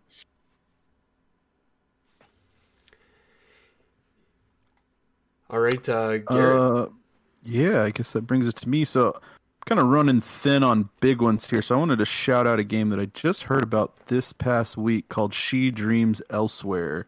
Uh, this is kind of like a, it's like a weird retro, trippy, neon RPG style game. Uh, coming to Game Pass. Um, it's been in development for a little while. There's not a firm release date. It's uh, coming out sometime this year, but yeah, it just looks like a neat little game. It kind of gives me some vibes of like Undertale a little bit, um, mixed with a little bit of Earthbound, maybe. Um, I really, again, this is you know a lot of these games I've kind of intentionally not like read a bunch of details about because yeah. I want to especially with Game Pass games. Like I don't need to do that. I don't need to, you know, inform myself about every detail about every game before I purchase it because I, I just got the opportunity to try it. And so this one just really caught me with its art style and kind of the aesthetic that it's going for. And uh, besides that, I re- again really don't know a whole lot about it. Uh, it just seems like a, a, game that would be pleasing to look at for a little while. And and uh, you know, I'm I'm a fan of you know some of those kind of quirky, weird uh, indie games as well. So um, just seems like something that that's definitely going to be worth at least checking out for me on on Game Pass when that launches. And I think it's coming out everywhere, PC, mm-hmm. you know, every system, Switch, everywhere. So um, wherever you're you're playing, you'll have the chance to to check it out. And actually, I should mention there is a demo available right now on PC. Oh. Um, you just search on Google for it and you'll you'll find it. I think it's on like their itch.io page or something like that. But um, I haven't gotten around to checking it out myself. Um, might do that depending on how long it takes before we get an announcement of, of a release date for this one. But um, yeah, so if anyone wants to check it out, um, kind of gives me a little bit of Persona vibes too, just with some of the how the battle art and mm-hmm. system kind of looks. So um, yeah, that's uh, that's one that that looks interesting to me. Yeah, one that as uh, in preparation for this episode, I was looking through through lists and came across. I wanted to like more indie representation, and this was one that I almost put on my list because it, it, was on my radar as well. Um, I didn't even know there was a demo, so that's a great opportunity to check it out. But yeah, I, I recommend audio listeners to go check this one out because uh, you'll get what, we're saying when we like are talking about the visuals and the art style uh, being very similar to uh, Undertale and stuff like that. It looks uh, looks pretty cool. So uh, speaking of Persona, uh, Persona Five Strikers is coming out. So for those that don't know, it's basically the Dynasty Warriors, uh, but Persona version of that. And um, yeah, it, it I really like Hyrule Warriors, right? Because that's like the Zelda version of Dynasty Warriors. And, you know, just basically give me all the persona you can. so this is uh th- this follows um you know the the story of Persona 5. Uh so I think it's maybe after the events of the original game. I'm not 100% sure. Um or or maybe it's during it all in there somewhere. But yeah, it's basically like I mean, just look at the gameplay here. You're taking Persona and putting it into more of like an action experience, and you're laying waste to like waves and waves of enemies. Like, it, uh, yeah, I'm excited for it. and this might even be one that I might be able to get Kelly to play too, because as I've mentioned before on previous shows, she's not into games at all, but she does really like Hyrule Warriors and uh, she really enjoyed when I played Persona 5, watching me play that. So this might be a game that even she's interested in playing. Um, so I think this one could be a lot of fun. Now, would it be sacrilege if I just played this game having not really no no two like I I did play Persona 5. I probably played about 20 hours ish, which is only scratching the surface in that game like cuz what like you're saying Adam like it's taking that IP, but applying a different kind of gameplay style to it. And this is way up. Like I'm not one for for turn-based games typically, and just watching this like totally seems. Do you think like it would be bad? Like, do you think like I, I don't know like what there's probably not a lot of story depth to this, but would you recommend that I should familiarize myself a little more with Persona 5 before jumping into this one? I'm not sure because, like I said, I'm not 100% sure where this falls in line story wise. Um, I imagine if there is, like, if it's after the original game, I imagine they probably catch you up on the story up to that point, or, um, you know, just, yeah, just basically kind of fill you in regardless of where you, what your previous experience is. So I think it would be fine to yeah. just hop right in um, I, I, don't see any reason why not. Now it has been out in Japan for a while, I mm. think, so uh, you might be able to find potentially reviews, right? Or, that would um, say answer yeah. my question essentially. Yeah. Okay. Yep. All right.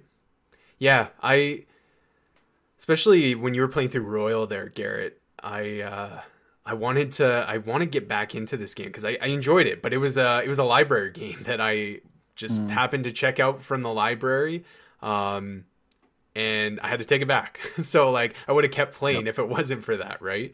But yeah, cool. And on the Switch too, which is great. Persona on the Switch, I'll take that. Yeah, seriously. I know it's I know it's not the Persona Five game. Yeah. many people want it on the Switch, but it's a start. I think it'll still be cool. Yeah. All right. Um, Oh, I forgot. Okay, I'm gonna throw this one in. I'm gonna be quick about it. I'm not even gonna show B-roll for it. But Prince of Persia: Sands of Time remake. I am excited for that game, even though I I am one of those people that watched that trailer and was like, "Oof, that is uh, yeah. that's a choice." And they've come out and said that that game is like that's kind of like a style they were going for, and I was like, who who wanted to style their game to look like that is my question. But yeah. um, yeah, at any rate, Prince of Persia, one of my favorite Sands of Time, Prince of uh, sorry, Prince of Persia, Sands of Time, my one of my favorite games of all time. Um, I love that game, and I it's been so many years since I've played it. So just having the opportunity of playing that, you know, not having to to bust out the old Xbox and hook up everything just to to play this old game like i'm glad that it's going to probably have you know those higher frame rates and and be a lot more fluid regardless of what the style looks like and i know that it did get a sl- somewhat slight delay from its original release date so hopefully they were able to fix some things with that but yeah it's supposed to come out march 18th so just around the corner and yeah looking forward to it um probably going to be a game that I get on PC so I can make it look as good as it possibly can. I don't know, but so I'm I'm in my Quattro block, my fours, and Age of Empires four. I yes. almost completely forgot about this game. Yeah. and, um, and I know you're going to be hyped for this one too, Luke. So the the one thing I I got in to do some research on it a little bit, because uh, I wanted to be caught up on where they're at in production and everything like that. I guess the game is almost finished. Like okay. they're playing it right now okay. uh, in studios, um, which gives hope that it could be coming out this year, which I really hope it is. The one thing that I found out now, if if you're familiar with the Witcher games, Witcher Three in particular is where I'm going with this one. Um, they actually pulled the composer from Witcher Three to Age of Empires 4 to conduct music for it. Uh, Mikolai Stroinski is his name. Um, to be able to get an idea on what the music for this game was going to be like, I went and looked up the Witcher 3 soundtrack. And I'm a big music guy. I love music for video games. I think it's our modern, kind of our modern classical music. That that soundtrack is amazing. It is absolutely amazing. So, like, if that's any indication on where this game is going, because from what they're saying is they're not they're making it a, a modern RTS, but they're not gonna they're not trying to overfill it like they did with some some other modern RTSs that we have. Uh, one that comes to mind is StarCraft Two. I was a huge fan of the original StarCraft series, and then StarCraft Two came out, and it just kind of like it kind of blew up the mechanics for me, and it didn't didn't hold well. I'm really looking at Age of Empires if they're if they're going to do what they're saying they're going to do.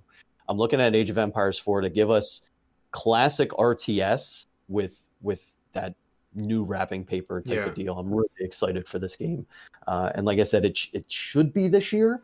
Uh, it may be later this year, but it's looking really good that it'll be coming to us. Um, but yeah, in the Quattro block, this is uh, this is the first RTS that I've been excited for for a long time.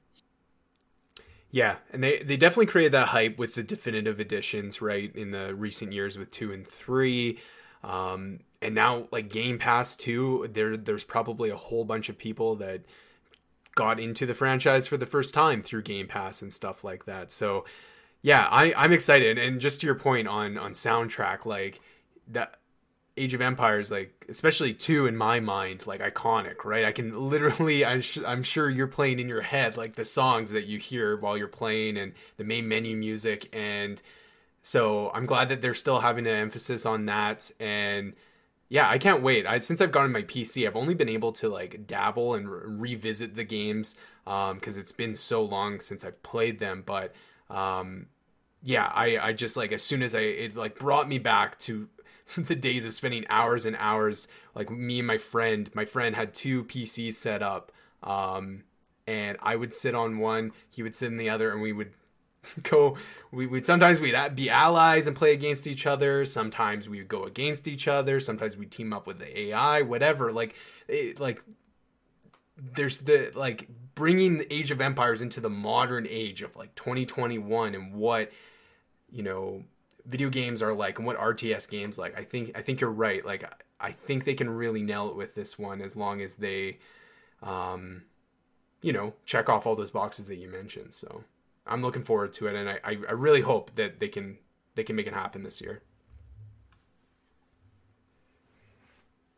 All right. Well, I guess I'll keep with my indie theme here, and this is one we talked about not too long ago. But Cyber Shadow uh, is that one that was announced on the uh, what was it? The Nintendo Indie Indies World. Direct Indie World. That's what it's called now. Uh, yeah, I think last month actually, December.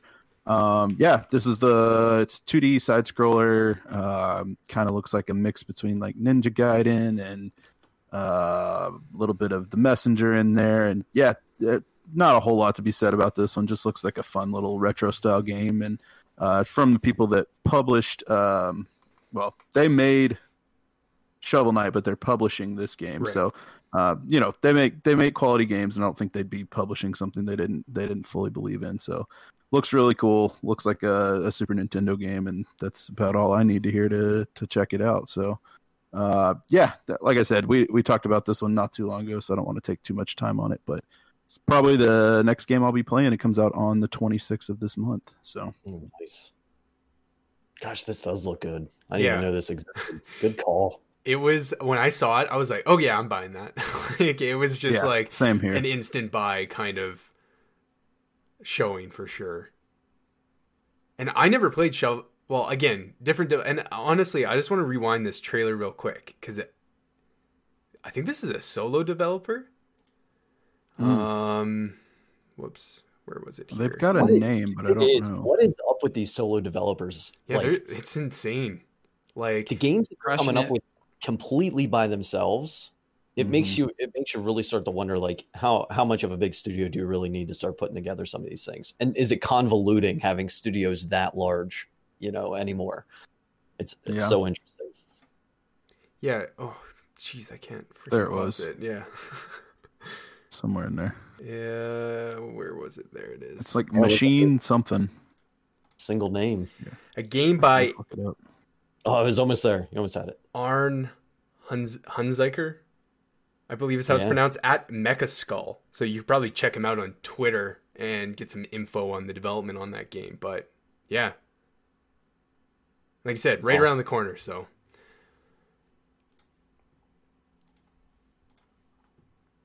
That looks really Uh, good. So I actually don't have any others um, that have official release dates. I don't know if any anyone else does. The the rest of mine are are still TBA Okay. or unconfirmed. So Uh, just NieR Replicant, the the prequel or original NieR game uh, coming out in April, April twenty third. I think that's the last one uh, with anything confirmed that I have. And it's gonna be good. um, I've been playing NieR Automata.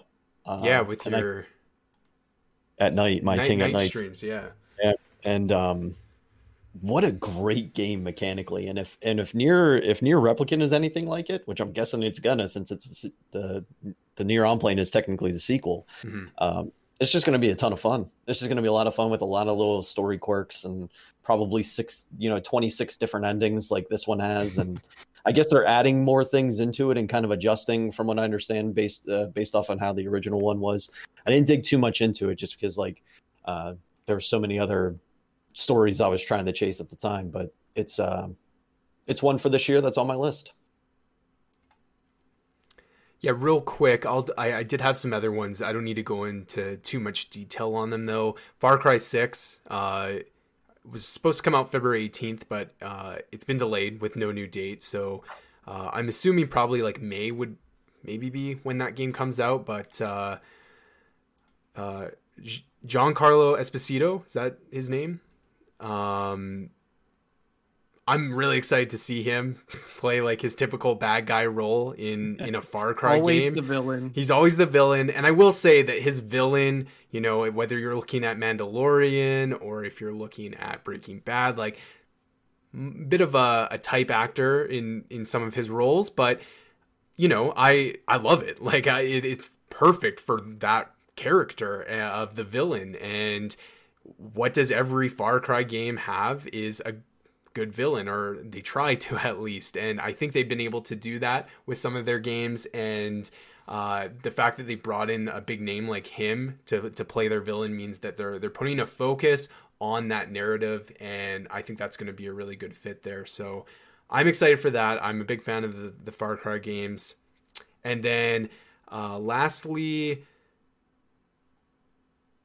these have 2021 dates. Um, Resident Evil 8, Gotham Knights, and uh, another one called 12 Minutes, which I know, Adam, you are interested in this game as well. Um, so, Yeah, I had it on my fantasy critic team, and it was, I think, so close to coming out last year, and then just kind of out of nowhere, it got delayed to who knows when. yeah. Um, I want to say to our audience right now that this is a game you should have on your radar. It is another solo uh, developed game. Um, it is from like a top down perspective. And what was crazy last here, let me pull up the trailer here. Uh, it what was crazy last year, sorry, is that they came out and announced an all star voice cast for this game. And, you know, that that's pretty normal in, in today in terms of, uh, you know, video games and combining that. But, like, where is it here? So they got James McAvoy, Daisy Ridley, and Willem Dafoe in this game, uh, which are all pretty big names for a, Yeah. again, solo developed game. And I, I'm sure they were able to probably Annapurna as the publisher, and they're both in the game space as, as well as the movie space. So they maybe had the connections to hook up uh, for for this game. But um, yeah, like just just go and look up what kind of the like Adam. I don't know if you can kind of know enough to explain the whole shtick of the gameplay loop, but I really, I don't know. I, I know, I'm not yeah. 100% sure myself uh, because it's it, it seems like a, one of those type of games where it's it, there's sort of a loop to it, right? Like you have a certain amount of time, I guess, to, it's to 12 get a certain outcome. Yeah, hence the name of the game. yeah. uh, to, to get like an outcome of of whatever conflict is is going on, and there's different, you know, I guess depending on like a choose your own adventure, depending on how you play or what, uh, you know, maybe dialogue or what things you interact with are going to determine the outcome at the end of that 12 minutes. Uh, but it seems like there is a loop so that after that ends, you, you're sort of back to where you started. yeah, Groundhog Day, and, Yeah. and do it again. Uh, Yep. Do different things, probably result in different outcomes and stuff like that. So, yeah, it, just a game that I I think there's quite a few people that are aware of it, but um, it looks like a really stellar game. And again, like I said, big big voice cast attached with it um, now. So I really hope that that you know get, get, gets it more exposure and stuff because I remember seeing that initial trailer and just thinking like, damn, that looks that looks pretty cool. So, all right, well, I guess we can just move on then to uh, the games that are still TBA. Uh, I guess Steven, did you have any that you wanted to mention? For to be announced. Yeah, maybe a game that you're could come out this year, but we we still don't know when it's when it's going to release. Are you are you guys ready? Are you ready? I don't know. Oh man, he's gonna do it. He's gonna do it. We all know he's gonna do it. no Man's Sky. he did the thing. Uh, so normally what they do is Hello Games will have uh, four or five patches that they're going to do between their last big release, which was Beyond, uh, to their next release, which will end up being 4.0, is what we're looking at. Um, and normally it's summertime, so we're probably looking at August. July August timeframe sometime. I'm expecting to hear that we're going to get another major update for No Man's Sky, and I'm I'm pretty pumped about it. They're very predictable as a company. They, um, whenever you were first getting to know Hello Games through the No Man's Sky release, they were very uh, quiet. You did not hear from them on social media. They're not out there handing out refunds for their game. They're literally nose to the grind fixing it. They came Yeah. out and said, We're fixing it, right? Um, and they did. There was no need for their companies to start taxing them wildly or or you know there was community backlash but eventually they just they gave us a game right Well, and, a- and even with that in, in in itself, they've created like this new like terminology for a game that can like have a not so great launch and then you know like they, everyone refers to it as a no man's sky situation right? Mm-hmm. maybe cyberpunk can have a no man's sky situation. They they missed the launch. Can they can they improve it like no man's sky did? Exactly and i fully believe that cyberpunk can. I think that they're going to make an amazing comeback and we're going to have a, a very well put together game uh, but yeah to it i think august of this year expect another major update from no man's sky. I have no idea what it could be. I've i every time they do a release it's like oh my gosh they're adding something new that was completely unexpected and ends up being amazing. Uh, so I'm, I'm expecting uh, some nice things out of out of hello games and another another uh, a, a good 4.0 from them Yeah. this year. I'm excited. Excited about it all. Well, I think the biggest two announced but no release date games for me would be Zelda Breath of the Wild 2 and Metroid Prime 4. So, I mean, Taking up two jeez. two games.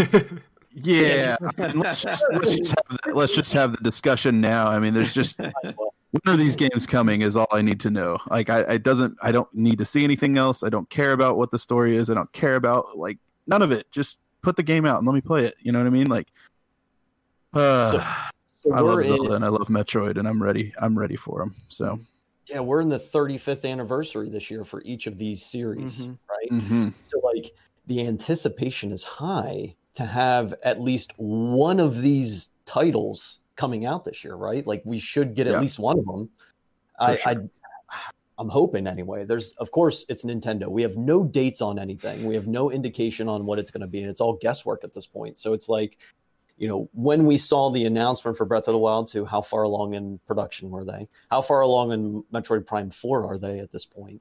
So like we have to be like, is it this year just because we have this little bit of anniversary talk, or are Mhm. we just going to get trilogies remastered? You know, um, I'm ready to. I think it's it, yeah. I think in terms of like tying it in with the anniversaries, Zelda seems more likely for that, just because it's a bigger series. There's a lot more games. There's a lot more history to that series. Whereas Metroid, you know, they restarted development on that. They'd never have made a huge deal about the anniversary of Metroid before, which I wish they would. But uh, I just think if if that's that's how it's going to be, is like this is the big game we're pushing because it's the anniversary, then my money's on Zelda at that at that point. And maybe they both come this year. Uh, who knows? But I mean, that would be pretty something pretty special. Like like we were talking about at the top of this. Like you know, this could be a, a Mario and Breath of, or Mario Odyssey and Breath of the Wild one situation if both those games came out this year. Yeah, I think for sure. I shouldn't say for sure, but I think there's there's good money on Breath of the Wild 2 coming out this year. Yeah. Um, I I still don't see Metroid Prime 4 coming out. I think if anything, we'll get the Prime trilogy released this year. Um, Mhm. and then you know maybe something for, um, you know may, maybe we'll see something similar to like Super Mario 35, right? Like that battle royale Mario game, because that's a limited time game. So maybe once that comes down, maybe that opens room for Zelda 35 or Metroid 35. dude, that would be um, nutty. Yeah, be so it- nutty. right? So I I think I, I don't think we'll see Metroid Prime 4 this year, at least not not being released. I don't think it'll re- be released. I think there's a very real chance that we'll see finally see some gameplay or some some kind of footage of the game to in, ensure or to to remind us that it is real Mhm. and it is actually being worked on. Um, but yeah, I would I would say I would say the good money's on Breath of Breath of the Wild 2 coming out. My question is to you guys is almost everybody loved Breath of the Wild and I think those that say they don't like it are just being contrarian. Um, Yeah, they're they're just trying to to have a hot because take. it's because it's, It's a impossible. popular thing. Yeah. Sure. Um, so uh, the thing that I'm I'm a little skeptical about is are they going to do enough to make Breath of the Wild 2 fresh, or is it just going to be more Breath of the Wild, which I'm totally okay with, but I think there's there's a lot. I think they're leaving themselves open to criticism if they don't somehow keep it fresh. If it turns Mhm. out it's just more Breath of the Wild, I think uh, consumers and media outlets are going to have a field day with the game. And again, that doesn't mean it's not going to be good, but I, I think it's, you know, people are going to start pointing out, well, oh, was the original game really any good? And it'll start feeding that fire again. And, um, you know, I, I, I just, I wonder if they can do enough to make it a game of the year contender. What I Sure. think is so like one of the biggest criticisms from Breath of the Wild was its lack of dungeons, right? They replaced it with these shrines and and you know there there was definitely it, it was just a different take on on on dungeons, right? And but but there was still like a large portion of the Zelda fan base that didn't jive with that and I think that we could see more of those dungeon elements that we see from our typical Zelda games maybe be more prominent in this sequel. Um, but honestly, like I really don't like if it was just a like I like a good example that everyone pulls to this is Ocarina of Time Majora's Mask, which were both incredible, right? I give the edge to Mhm. Ocarina of Time personally, um, as do I'm sure a lot of people, but there's lots of people that prefer Majora's Mask. They're games that were in the same engine, they look identical. Um, that you just change the environments and some of the the narrative plots, and that was it. And you know, even if they did that, that's fine. I just like I just want more Zelda, and uh, Breath of the Wild was so awesome, and I just want to to go back in to to Hyrule again, and um, even if it doesn't quite meet the expectations and it doesn't meet what we saw for, in 2017 with Breath of the Wild, I still think it, it, it will have a hard time doing wrong. Like uh, they they set that foundation there, and even if they just copy paste it, there's still a lot of people that are going to be more than okay with that.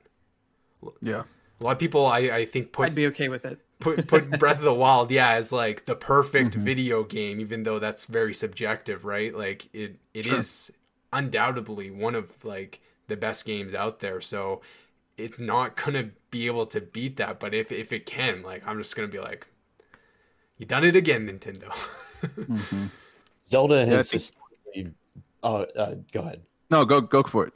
I was just going to say Zelda has historically been one of those franchises for Nintendo that has never fallen off, no matter what they've released for it, Yeah. right? So, like Mhm. you mentioned the Ocarina of Time to Majora's Mask comparison. Even though these two games are like, like you said, same engine but very different storylines and uh, mechanics and things involved. Uh, Twilight Princess is another one, different kind of mechanics, different storyline, different even different world. They they give us these Zelda games that are so different from the one that came out before them, uh, and it's not within. I know that there's there's a lot of timeline and continuity things, different different things along those lines. Whenever it comes down to the Zelda timeline, but like each Zelda game they give, it's it's new and it's a new world or a new island and things like that. So yeah, like having it having it be Breath of the Wild too, just kind of it, is it going to be in that same world? The world is huge that they gave us in Breath of the Wild. If it, and this will be kind of the first time that if they're staying within, if they're staying within um, that Breath of the Wild zone that we've that we came to know and love, this will be kind of one of those first times that they've done that. Right? It's always Hyrule, sure, but Hyrule is always rearranged in Yeah. some way. to Make it it's always a different high roll. Yeah. I Right? think that the difference is that this is a more of a direct sequel than the other the other Zelda games are. Mhm. Sure. Yeah, it's Yep. not like. I- Sorry, go ahead, Garrett. I've talked enough. No, I was, I was just gonna say like I think that like yeah, it's it's more of that direct sequel, but it's also you know I think there's going to be from what we've seen in the trailer, it looks like there's going to be something that's like going to change the world a little bit, and so I think that like it's going to play with that a lot, like what's changed since the last game, and also you know like Luke was saying, I think if they bring in some some more like actual dungeons and maybe a little bit more of the story elements because that was one area that I thought Breath of the Wild was a little bit lacking was the story was kind of just these certain little chunks and the rest of it was kind of the, you know the story that you you know made for yourself and, and that's good and well but uh, for me zelda is, is always about you know furthering that storyline the, the quest for the triforce and good and evil and that whole thing so if they kind of take the few minor complaints that are out there about breath of the wild they change the world just enough they put in a couple you know actual like large dungeons and throw some more story at us i mean i don't i don't see how any of that can add up to something that's not going to be enjoyable Sure. Mhm. Yeah. Yep. All right. Um, And really, you guys don't think Prime Four's coming sometime this year or even next? Ne- I, next I think it'll be next sure. year. I think yeah, I think do it, it could very plausibly be a t- uh, 2022 game. I just don't think it'll be this year. I think you know, come E3 time or or whatever, um, whatever happens this year, I think we'll see more of the game. We'll we'll understand what Metroid Prime 4 is going to be. I just don't think it comes out this year. I think Metroid and Zelda are their treehouse this year. Damn. This- that, that would be. I Can you think, I think imagine? Metroid, I think Metroid and, and Zelda are their treehouse. Uh, maybe even Pokemon thrown in there because that's another anniversary discussion, and we won't dive into that that rabbit hole. But the um, for me, Prime Prime Four is a please, dear God, 2021 holiday release. Oh, I would me. love to see it. Yeah. because Mhm. this game was announced. Was it 2018 E3? Uh, So might have even been uh, 2017. I think it was Metroid year that is first came out. 2017. 2017 E3. We're at Mhm. we're at four years now that this game. has Well, been yeah, out. but Mhm. remember they had to scrap the project at one point. Yeah, they Uh, did completely like what was it, 28 or 20, 2019? They I think it was 2019, Yeah. beginning, very beginning of 2019. So I def I get that I get the scrapping of things, but a lot of times whenever you scrap a project, there's things that are left over that they may ha- Sure. not have to do it again. Models are one big thing, so like having to model out a whole bunch of stuff, stuff that they probably could have cannibalized off the old one to bring into the new one. That's my hope, and that's why I kind of feel with it having been announced in 2017. I think there's a there's a, a I don't want to say it's a it's a 95% chance we're going to get this this year, but I think that there's a, a decent probability that we get um, that we could get a 2021 release date on this, and I hope so. And I want it for the anniversary. I think it would be perfect. It'd be my perfect storm of games this year if if Breath of the Wild, Metroid, Mass Effect trilogy, and uh, all the other ones kind of just uh, get thrown at us. I think I think if they can get maybe Breath of the Wild out by say like May, I think there's a chance but I still think it'll be uh, 2022. Yeah, I guess we'll just have to wait and see. I, at any rate, I just hope Nintendo. I, and I know it was a weird year last year, but it, uh, Mm-hmm. yeah, it was like I, I just want to know what Nintendo looks like for this year, and and also in terms of like hardware, right? We haven't even talked about like the Switch Pro, and that could totally play a, a, huge role in these two games on if uh, they want to launch this new console alongside one of them, which would obviously be the smartest choice, probably. So. Yeah, so I guess with those out of the way, uh, mine would have to be. Oh gosh, uh, I I have to say, I don't know because it, it hasn't. We haven't seen anything yet, but I, I'd have to go Final Fantasy VII Remake Part Two. Um, you know, it, it just came out last year, so it depends on like how quickly they can turn around and get Part Two out there. Like how much of that has already been worked on and and completed um, by the time they actually released part one because you have to figure part one was done well before it launched and part two would have already been in production by the time Mhm. part one launched. So it just i think it all depends how big part two is going to be how much they were able to get started before the launch of the the first part. But that would be that would be so so hype if they could get part two out this year. I i'd say it's maybe a little on the unlikely side but i'd say it's also plausible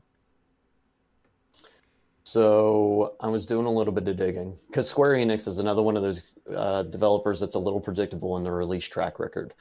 Final Fantasy 13 was the last series that we had that had a part one, part two, part three. And if I remember correctly, it was 2010 for Final Fantasy 13 part one, and then 2013 for part two. So it's about a three year Hmm. delay between the two of the games. Um, this, again, models are already produced. Environment. The only thing that we'd be looking at is environment, getting people into studio and doing recording, Yeah. and of course the scoring of the series as well. Now, if they had, if they had the orchestra, if they had the orchestra in studio for the entire series to do recording for everything, like they plan that far ahead, then we can kind of cut out that side of production. I think we're still looking at 2022, maybe early 2023 release on it. But I'm I'm uh, like it would be so good to it would be so good to play this sooner than that. But I, I think I think it's good. This is definitely going to be a um, a two three year wait, um, a long wait. yeah yeah I, that's why i said like it, it's it, it's likely not going to release this year but we haven't heard anything one way or the other. And the other thing we know is true for square enix is they like to hype their games up for a, pretty extensive amount of time. So i think just the fact that it hasn't even been officially like announced yet like obviously we know it's coming which which that alone makes it plausible that it could come out this year. But the fact that there hasn't been any messaging for it yet probably means it's not coming out this year but i really i would love it if somehow it did Yeah, the only hint so far that we have that they're moving away from the first part here is it's on sale now, and that's it. They, I think they've knocked it fifty percent off or something like that. It's better on a perfect deal at this point for a great game. So that's the only hint that we have so far that maybe they're moving from it to start getting ready for the new one, at least being announced, possibly. But uh, it's hard to say.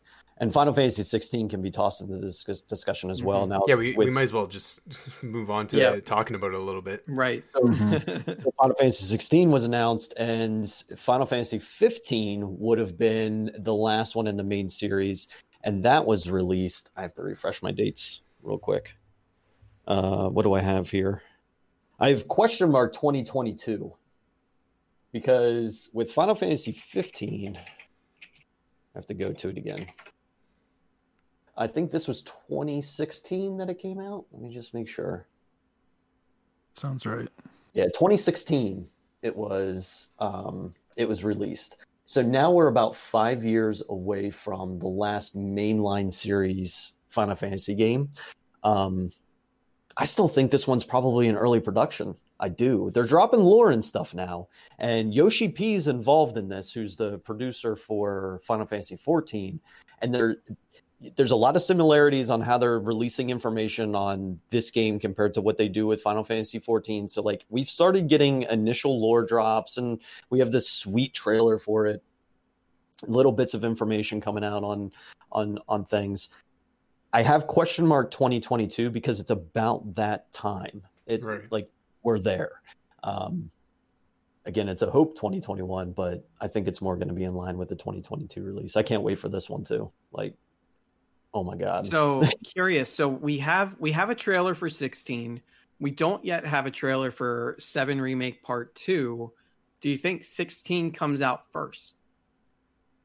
See, it's it, this is this is new new ground, new territory because we've never had a remake being completed at the same time as a mainline series game. It's hard. It's really really hard to say. We've had HD remasters, right, Mhm. where like they basically just took the game that we knew before and threw HD graphics on it. We've done that before, and it's happened. Everything's happened in line, uh, as as it should. Um, I think just the fact that they have a different production team working on 16 compared to to 7 remake, I they're going to run parallel. I think that they're going to run parallel and one's release date's not going to not going to affect the other. I just don't foresee us seeing them both released in the same year because that'll be kind of them stepping on their own toes. I feel whenever it comes down to marketing. Um, I mean, I think if they if they did a release where it was like a I mean, obviously I don't think it would happen at this point, but if they did like a Q1 release of one game and then Q3 or 4 release of the other game, I think that's enough distance to uh, give each game enough enough time for for its own. I mean, look at last year PlayStation, they did Last of Us Part 2 and and Ghost of Tsushima um, back-to-back months and both of those games turned out to be really successful. So, I think Square could potentially do the same thing if they wanted. With them being RPGs, we expect them to be a little bit longer. So maybe not back to back months, but I think two games within the same year um, could be plausible. Yeah, how about Square Enix? What a what a company. what a company. But yeah, I it's oh they're going to be good. Final Fantasy, Final Fantasy Remake Two is going to be a it's going to be a long wait for that one, and I've gotten hyped for sixteen. It's not going to be quite as like, oh my god, give me something, please, you know, as as much as what Seven Mhm. Remake is. And of course, we're looking at like I said, we're looking at 6.0 for Final Fantasy 14 this year. Like it's that's a definite. You can pretty much you know take that to the bank. Um, that's a lot of Final Fantasy if we get something that plus one of these other titles. Like, could you imagine? It's a lot of Mhm. A lot of RPG. I'll go on record. I think I think 16's this year. I think it's towards the end of the year, and I th- think obviously it's before remake two. I like your optimism. Yeah, There Yeah, we go. I'm down. I'll just I'll just put Let's do put it, my Square. foot down on that one. Yep. You heard like it here first, everyone. All right. Well, does anyone have any other games they wanted to to quickly give a shout out to or or talk about? Just one more. Just one more. And it's No Man's Sky. And I'm just kidding. I'm just kidding. it's not. We already No did Man's that. Sky two. Um, this one almost almost fell off my radar again. Uh, but a long, long time ago, I think it was on. I want to say it was on Xbox 360. Uh, a good old hack and slasher looter, grand old time. Uh, Dark Alliance from Wizards of the Coast. It's a it's a, a Dungeons and Dragons game. There's a new version of this game coming out Hmm. uh, that was announced. Um, late 2021 release? Question mark. I think it was already supposed to be out, and we at least you were mentioning that today, Garrett. Is that maybe it was going to be out already, but it hasn't been. Like nothing, nothing's being talked about on this. I was digging around, like, what's the release date on it? What's going on with it? There's a lot of cool things happening with it. Um, if you're a Dungeons and Dragons player and have read books and are familiar with Drizzt Do'Urden, um, it kind of follows it follows him and his band of adventurers in the game, uh, and it takes place after uh, the novel The Crystal Shard, um, which was one of the best uh, Drizzt novels that R.A. Salvatore wrote, and Hmm. he's also working on the game with Wizards and giving input on how the characters will develop through the through the story of it um, and it's it's just going to be one of those classic uh, run with your friends. There's going to be some choices involved. It's not going to be on the lines of like a Baldur's Gate 3 where, you know, every single choice that you make is going to affect what happens in the world around you and you're not going to be rolling d20s like you are in that one, but you're going to have the ability to choose your path. You're going to have um, you know, a set cast to choose from. Uh, but you're definitely going to have a lot of monster slaying and a lot of loot.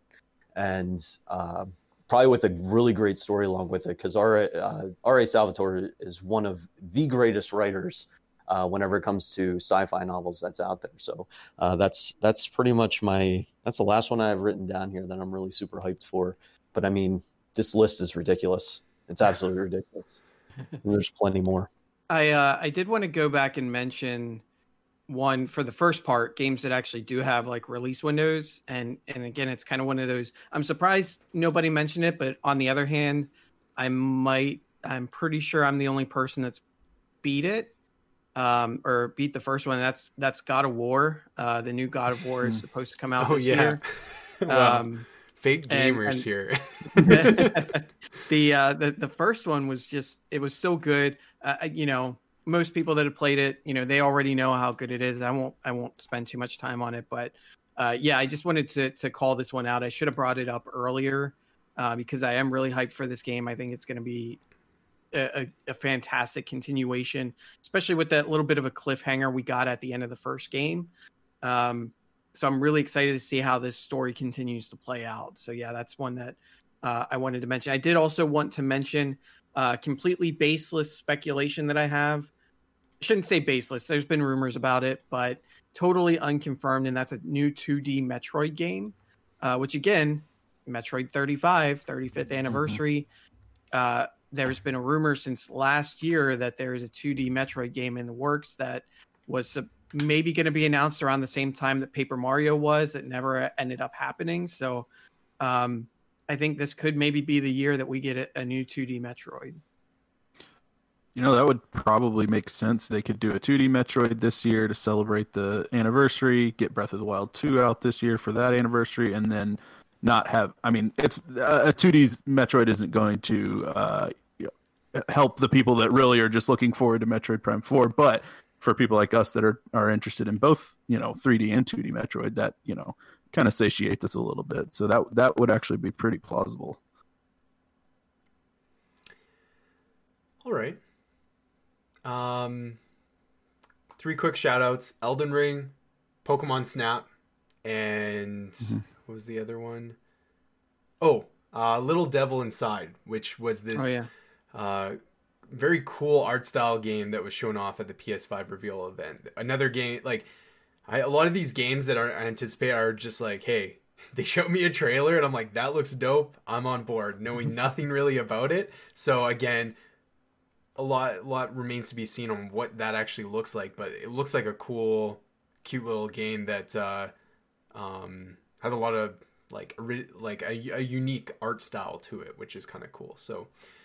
Um, and uh, Hollow Knight Silk, Silksong hmm, too. Yeah, I want to mention. I think a lot of people looking forward to that. Um, it, the first Hollow Knight game is is it, it's a good Metroidvania. It's one that just didn't quite click with me, but from the footage that I've seen of Silksong, looks like one that um, I think I could end up enjoying a little bit more. It just it speaks to me a little bit more just from what I've seen than what playing the original Hollow Knight did. But I know it's got a rabid fan base to it that I know they're just chomping at the bit to uh, to to get more into that world. For sure. Mass Effect Legendary Edition, Humankind, which I think is a civilization type. RTS or not RTS, uh, turn-based strategy game, I believe. That's another one. There's there's so much. We could we, honestly we could go on for four yeah, hours. Yeah, we could do we could do a part two of this episode. I'm sure. but we're not going point, to. At, at, that point, we're just listing every game that's going to come out this year. Yeah, yeah. yeah. Madden 22. yeah so obviously, very big year ahead. Some of these aren't going to come out this year; they're going to get delayed. Um, there's also, like we said, a lot of games that we don't know about, a lot of annual releases that have yet to be officially revealed and stuff. Um, so yeah, it's going to be good. But man, what a start to the generation in terms of like that like when we look back to Xbox One, PS4, even that year after 2014 was it wasn't until 2015 until I feel like they started getting traction. We started, you know, getting expanding the catalog and um, you know, we got games like The Witcher and Overwatch and stuff like that that really started to define the generation. So, um, yeah, I think uh, we're going to wrap it on our topic of the show here and move on to the last little bit here. So, um, before we get to that, we are running long on time, but you know, we got to make that money. so, I wanted to quickly give a huge shout out shout outing our own our own store here. Uh, games thank are fun. to our sponsor. Yeah, thank you to our sponsor. Ourselves. There's the word I was I was gonna gonna use. Um, games are fun. Has their very own merch, and we have a collection here of T-shirts. We have stickers. We have a mug.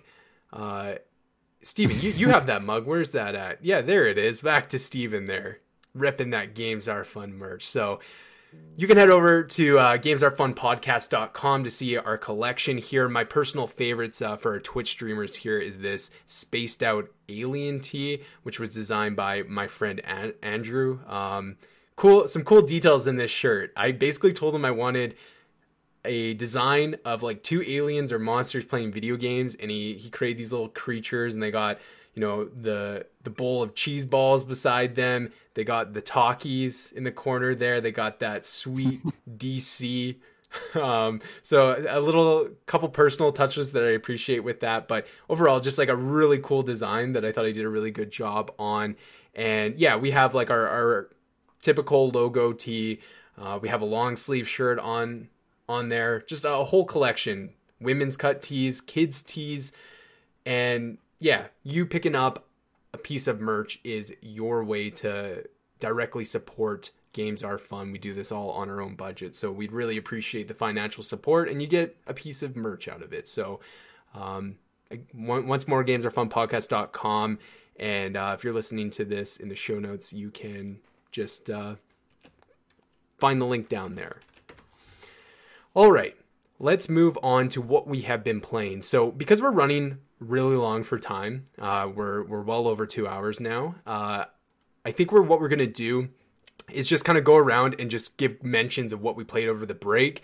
A lot of these games I'm still playing, so I feel like next week or whenever uh, in the next couple episodes I can maybe expand on them a little more for our listeners who might have an interest in in some of what the what we've been playing and, and want to know more about those games. So uh, real quick for myself, I played a lot of Cyberpunk 2077 over the break. I think I am I, I had 20 hours on PS4 and I now have like I think in total I got 50ish hours somewhere in there.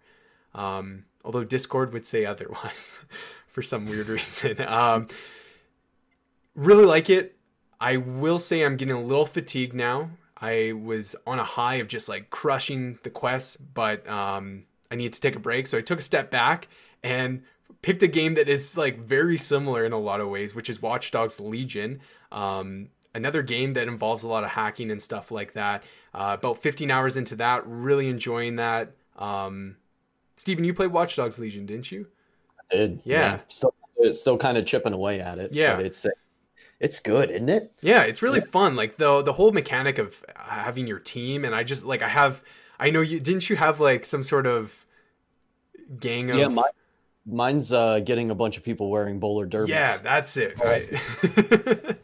Which is hilarious. You, you can totally do something like that. I my group is like I just love it. It's like super diverse of all these different people. I will say that I definitely just kind of stick to my character that has like Albion uh, uniform access because that's really helpful. Like I, there's certain NPCs that have like based on like their occupation or something that allow you some more flexibility when you're in, infiltrating something. So you know, there's I have this one guy who's literally all he's known for is just being famous on the internet, and I just wanted him to be on my team so that he's he's part of DedSec, but like he really doesn't pull his weight compared to the rest of my my my team there. So yeah. Oh, really- so he's your Lordly King Esnot then. That's yeah, yeah exactly, exactly, yeah. um, really fun. I'm gonna keep playing it, but I will say, like any Ubisoft game, it, it feels repetitive. Uh, like you start to come across like a mission, and it's like, man, this is just like all they're doing is like, it's that meme of like. Hey, can I can I copy your homework? It's like, oh, we'll just change it up a bit so the teacher doesn't find out. Like it's it's it's kind of like that uh, with certain missions. Mm. So that is a criticism, but that's also like Ubisoft. It's a big open world game, and it already has so much attention to detail. So you're gonna get those copy paste moments. But um, Rocket League killing it over over on there, improving my skills. Twitch.tv slash Luke the Llama and Planet Coaster. If you ever enjoyed Roller Coaster Tycoon, play Planet Coaster because it is like that game on steroids. The amount of like customization is incredible. So I've been working on this park. Uh, I've been putting way too many hours into it, and my hope at some point is once I get this whole park. I'm, I'm playing sandbox mode. I'm creating this crazy park. There's like a castle area, this medieval area. There's a sci-fi area. Like I'm really going all out with the details on it my hope is to kind of do like a short 10 minute YouTube video or something like that where I kind of tour my park because I've like I've already poured in 15ish hours on that game and I probably have a solid I'm going to guess 60 70 for where I want to get that park. So shout out wow. to to Planet Coaster, uh, really fun game. Nice. Oh, I guess I'll go ahead go next here. Uh, pretty simple here for me. I've just basically been playing Kingdom Hearts 2. Um, about this time two years ago, around the Christmas holiday season, I really started playing Kingdom Hearts. Played the first one around that time, and then last year started up Kingdom Hearts 2 and made probably about 10 hours of progress on PS4. Uh, but then obviously I, I sold the PS4 when I got the uh, the PS5 and I got the all digital PS5 and I had the game on the disc so I'm like ah you know what do I do here well, it's on Game Pass, so I'll just be the uh, the Game Pass shill over here and say that once again, Game Pass saves the day. Yeah, I had to replay about ten hours that I'd already played, but I'm well past that now, and uh, probably only about five or six hours from the end of the game, I think. So um, that will probably be the first completion for this guy in 2021. Uh, other than that, I also started God of War Ascension last night. I'm like uh, Adam mentioned one of those filthy casuals who hasn't uh, beaten God of War 2018, and I said, you know what, I'm going to do it big. I'm going to try to play all of them because they're not that long of games like the original ones. They're like eight to ten hour mm-hmm. games. So I'm going to breeze through those real quick and then uh, and then really set myself up for the the game that everyone talks about and and, uh, I'm gonna start. I'm gonna start over because I, I only played maybe eight hours of it the first time. So yeah, I, I do want to quickly mention that literally two days ago I installed God of War again. I played that game like 20 hours and then just got enough of it. So I'm replaying it, Adam. Don't worry, we'll get there. Good. Yep. we just need a couple extra right year, years. but yeah, that's that's all I got for now. All right. Uh, so I, I want to backpedal just a second because there, there's another game I wanted to talk about that we don't have a release date for it yet. And it's not a new game, it's an update to an existing game, and that's Phasmophobia. We know that there's new maps coming. We know that there's new ghosts coming. We know that there's new difficulty mode coming. Um, so that is one of the one of my most anticipated, um, you know, games or or expansions or DLC or whatever you want to call it coming coming up. Um, so I just wanted to throw that out there. That being said, uh, what I've been playing is um, I've been playing a lot of Final Fantasy 14 lately. Um, uh, doing, uh, I've been finishing up a lot of old content that I have just kind of left sitting for the longest time. So it was, uh, it was, it was good. It, it was, it, it's a lot of good stuff. I'm glad that I went through it. Um, I, I think I burnt myself out a little bit. I need to take a little step back from the game. I think, um, just for just for a little bit, but um, but yeah, it, I've been having fun with it for sure. Uh, Stardew Valley, which I've been streaming oh, yeah. in the evenings, uh, Tuesdays and Wednesdays. I have a co-op farm going with uh, King S. Dot here and a uh, friend of ours uh, to the show to the kingdom. Um, is Pixie of Darkness, um, who, yeah, she runs content with with Steven here on Final Fantasy 14 on a daily basis. So she's been hopping into my farm. It's been uh, a really good time with the three of us playing. We've occasionally had uh, an in real life friend Tom join and and help out with the farm too. He's been kind of on and off with it, but um, but yeah, that's been a ton of fun doing the co-op farming. I played it before, but I started a brand new farm for this co-op one, and it's just been a blast. We're we're midway through fall right now in year one, um, going going through trying to get that completion on the community center. Um, let's see what else I, have been playing. I, I played a little bit more Yakuza Like a Dragon. Nice. Um, making a little bit of progress on that. Still got a little ways to go. I'm I'm in a little bit of a grindy section, so it's things have kind of slowed down a little bit because of that. Um, but still, really great game. I I can't wait to to see the rest of it, see what the rest of the story has in store for me. And then uh, lastly, the game I probably put outside of Final Fantasy 14 probably the most amount of time into is a game that I brought up earlier in the show, which is uh, Monster Sanctuary. So if you like Pokemon games, if you like Metroidvania, it is an absolutely amazing, uh, you know, mashup of those two genres. Uh, it's a little on the challenging side, but it is a lot of fun. It, when you when you get past those challenges, it's extremely rewarding. Um, and like I said before, I I actually got to sit down and do an interview with the creator of the game uh, which will be having that. We'll be uh, sending that out as a future episode here uh, in a in a little bit. So uh, look forward to that. You know, you'll get to hear a little bit more about the game. You'll get to hear about the creator of the game and the process of developing it. Um, so stay tuned for that. But yeah, that's been really fun. It is on Game Pass too. Um, so again, you know, just can't talk enough good things about Game Pass. If you want to give it a shot, try it on there. I I started it on Game Pass. I really enjoyed it. I hated when I wasn't at my computer and couldn't play it, so I actually bought it on Switch so I could play it anywhere. Um, so um, yeah, so I'm I'm glad I did that. I, I still have a ways to go, but it's it's it's just so much fun. Like I said, if you like Pokemon, you like Metroidvania games, it's it's an excellent pickup. So, but yeah, that's pretty much it for for what I've been playing. Awesome. So I've been in Final Fantasy 14. I stream it daily. Uh, Monday 9 a.m. Monday through Friday. Um, I'm going. I'm almost to content for everything. Um, so basically, what we're doing right now is we're just running through some of the um, the older Shadowbringers raids and in their savage, most difficult modes uh, and getting through those and eventually working our way up to um, the current content for the raiding, which is which is pretty exciting. A lot of people are really hyped up and ready for that. Uh, and then I've also been playing Stardew. Adam Adam mentioned our co-op farm, but I same pretty much the same thing that he did with Monster Sanctuary. I did with Stardew. I hated not being able to sit down on my computer and play Stardew Valley, so I bought it for Switch. Luckily, I had a bunch of Switch.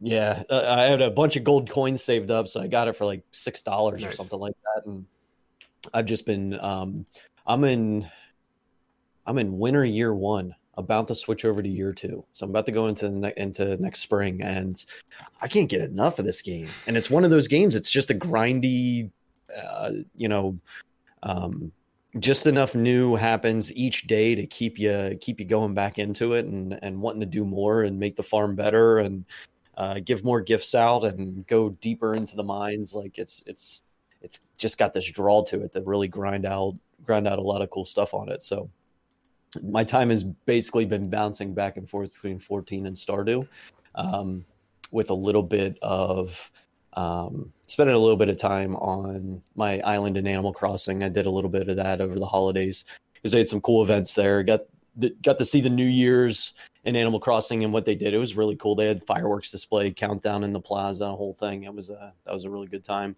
That was basically our New Year's too, being in being in the the quarantine zone that we have. Right. We threw Animal Crossing up on the big screen with the countdown screen, and we counted down the New Year with all of our island pals. That's it was, uh, awesome. Uh, it was it was a it was a good time, um, and that's what I've been playing. But yeah, great. Thanks for sharing, guys.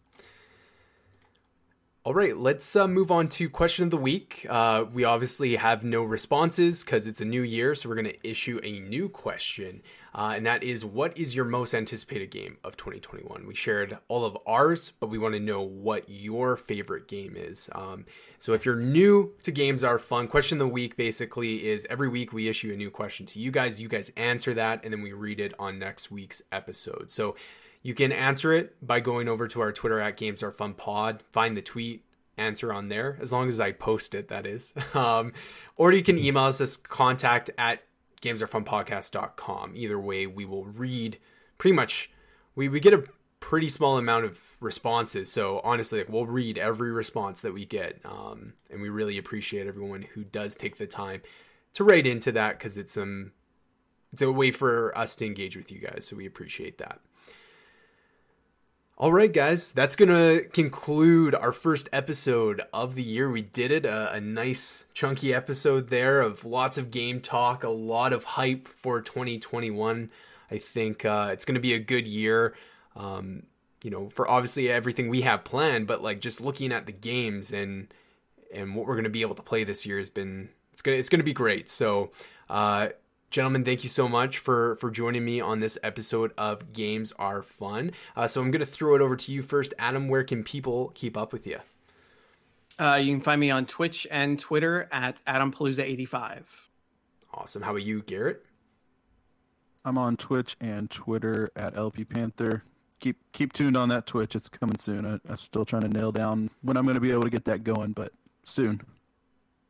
Great. Steven uh, so Twitch at Lordly King Estot, Monday through Friday, 9 a.m. Uh, I'm also on Twitter, same same tag at, uh, for Lordly King Estot as well as Instagram. You can find me there. Sometimes I tweet and Instagram stuff. So, uh, but yeah, perfect.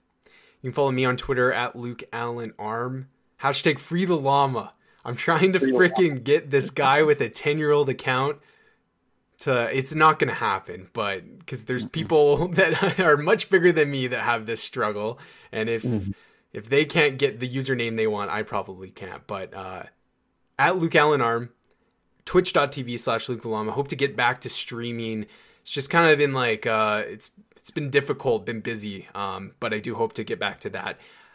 Follow the show of course like i said on twitter at games are fun pod. That's where you're gonna keep up with everything that we're doing over uh, on the show here. It's where we post when we're going live, um, any updates in, in terms of our content. So please give that a follow because it's the best way to keep up with what we're doing. And then uh, if you want to chat with us, the best way to do that is to join our Discord server. Uh, invite.gg slash games are fun is the easiest way to join that. If you punch in that hyperlink, it will give you uh, invite to our Discord server, and we have all of us are on there chatting every single day, and we have some community members that are also pretty active over there. So yeah, if you are looking to talk about video games or fantasy football, I know football is all the rage right now with you Americans. Uh, was there some well, sort of football? over isn't it? Yeah, now fantasy season is over. Yep. Okay, fantasy. Fan, okay, see, but but you have some. What is this? This thing called the Super Bowl that's probably coming up soon. Yep. Yep. yep. Couple Playoffs full yeah. swing.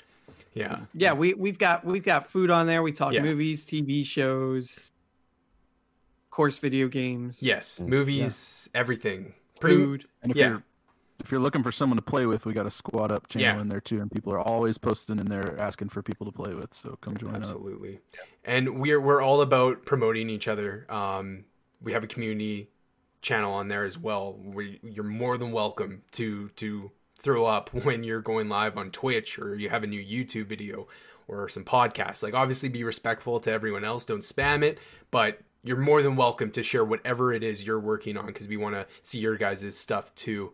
So, yeah, make sure you join that. And if you have any questions, concerns about the show, you can email us at contact at gamesarefunpodcast.com. All right, guys, this is going to wrap it for the episode. We are going to be back with a new episode next week. Uh, we need to figure out some release scheduling with some stuff. We got to figure out our streams on what that's going to look like. But uh, like we're we're in we're into 2021 so we're all these things that we've talked about are underway uh, we're just waiting on schedules to work out so that we can give you guys the date on when you can expect some of this new stuff. So thanks again so much for the incredible year last year. I hope this year we can do just as much and hopefully even more. I have really good feeling about this year. Uh, Steven, we're bringing you on full time. We got another person to help us out with the show. So I'm super optimistic about the year and I just can't look forward to it. So, all right, can't, yeah, you get it. all right, guys. We'll we'll talk to you later. Uh, Twitch chat. We'll we'll say goodbye to you two here in a sec. But audio listeners, thanks again, and we'll talk to you all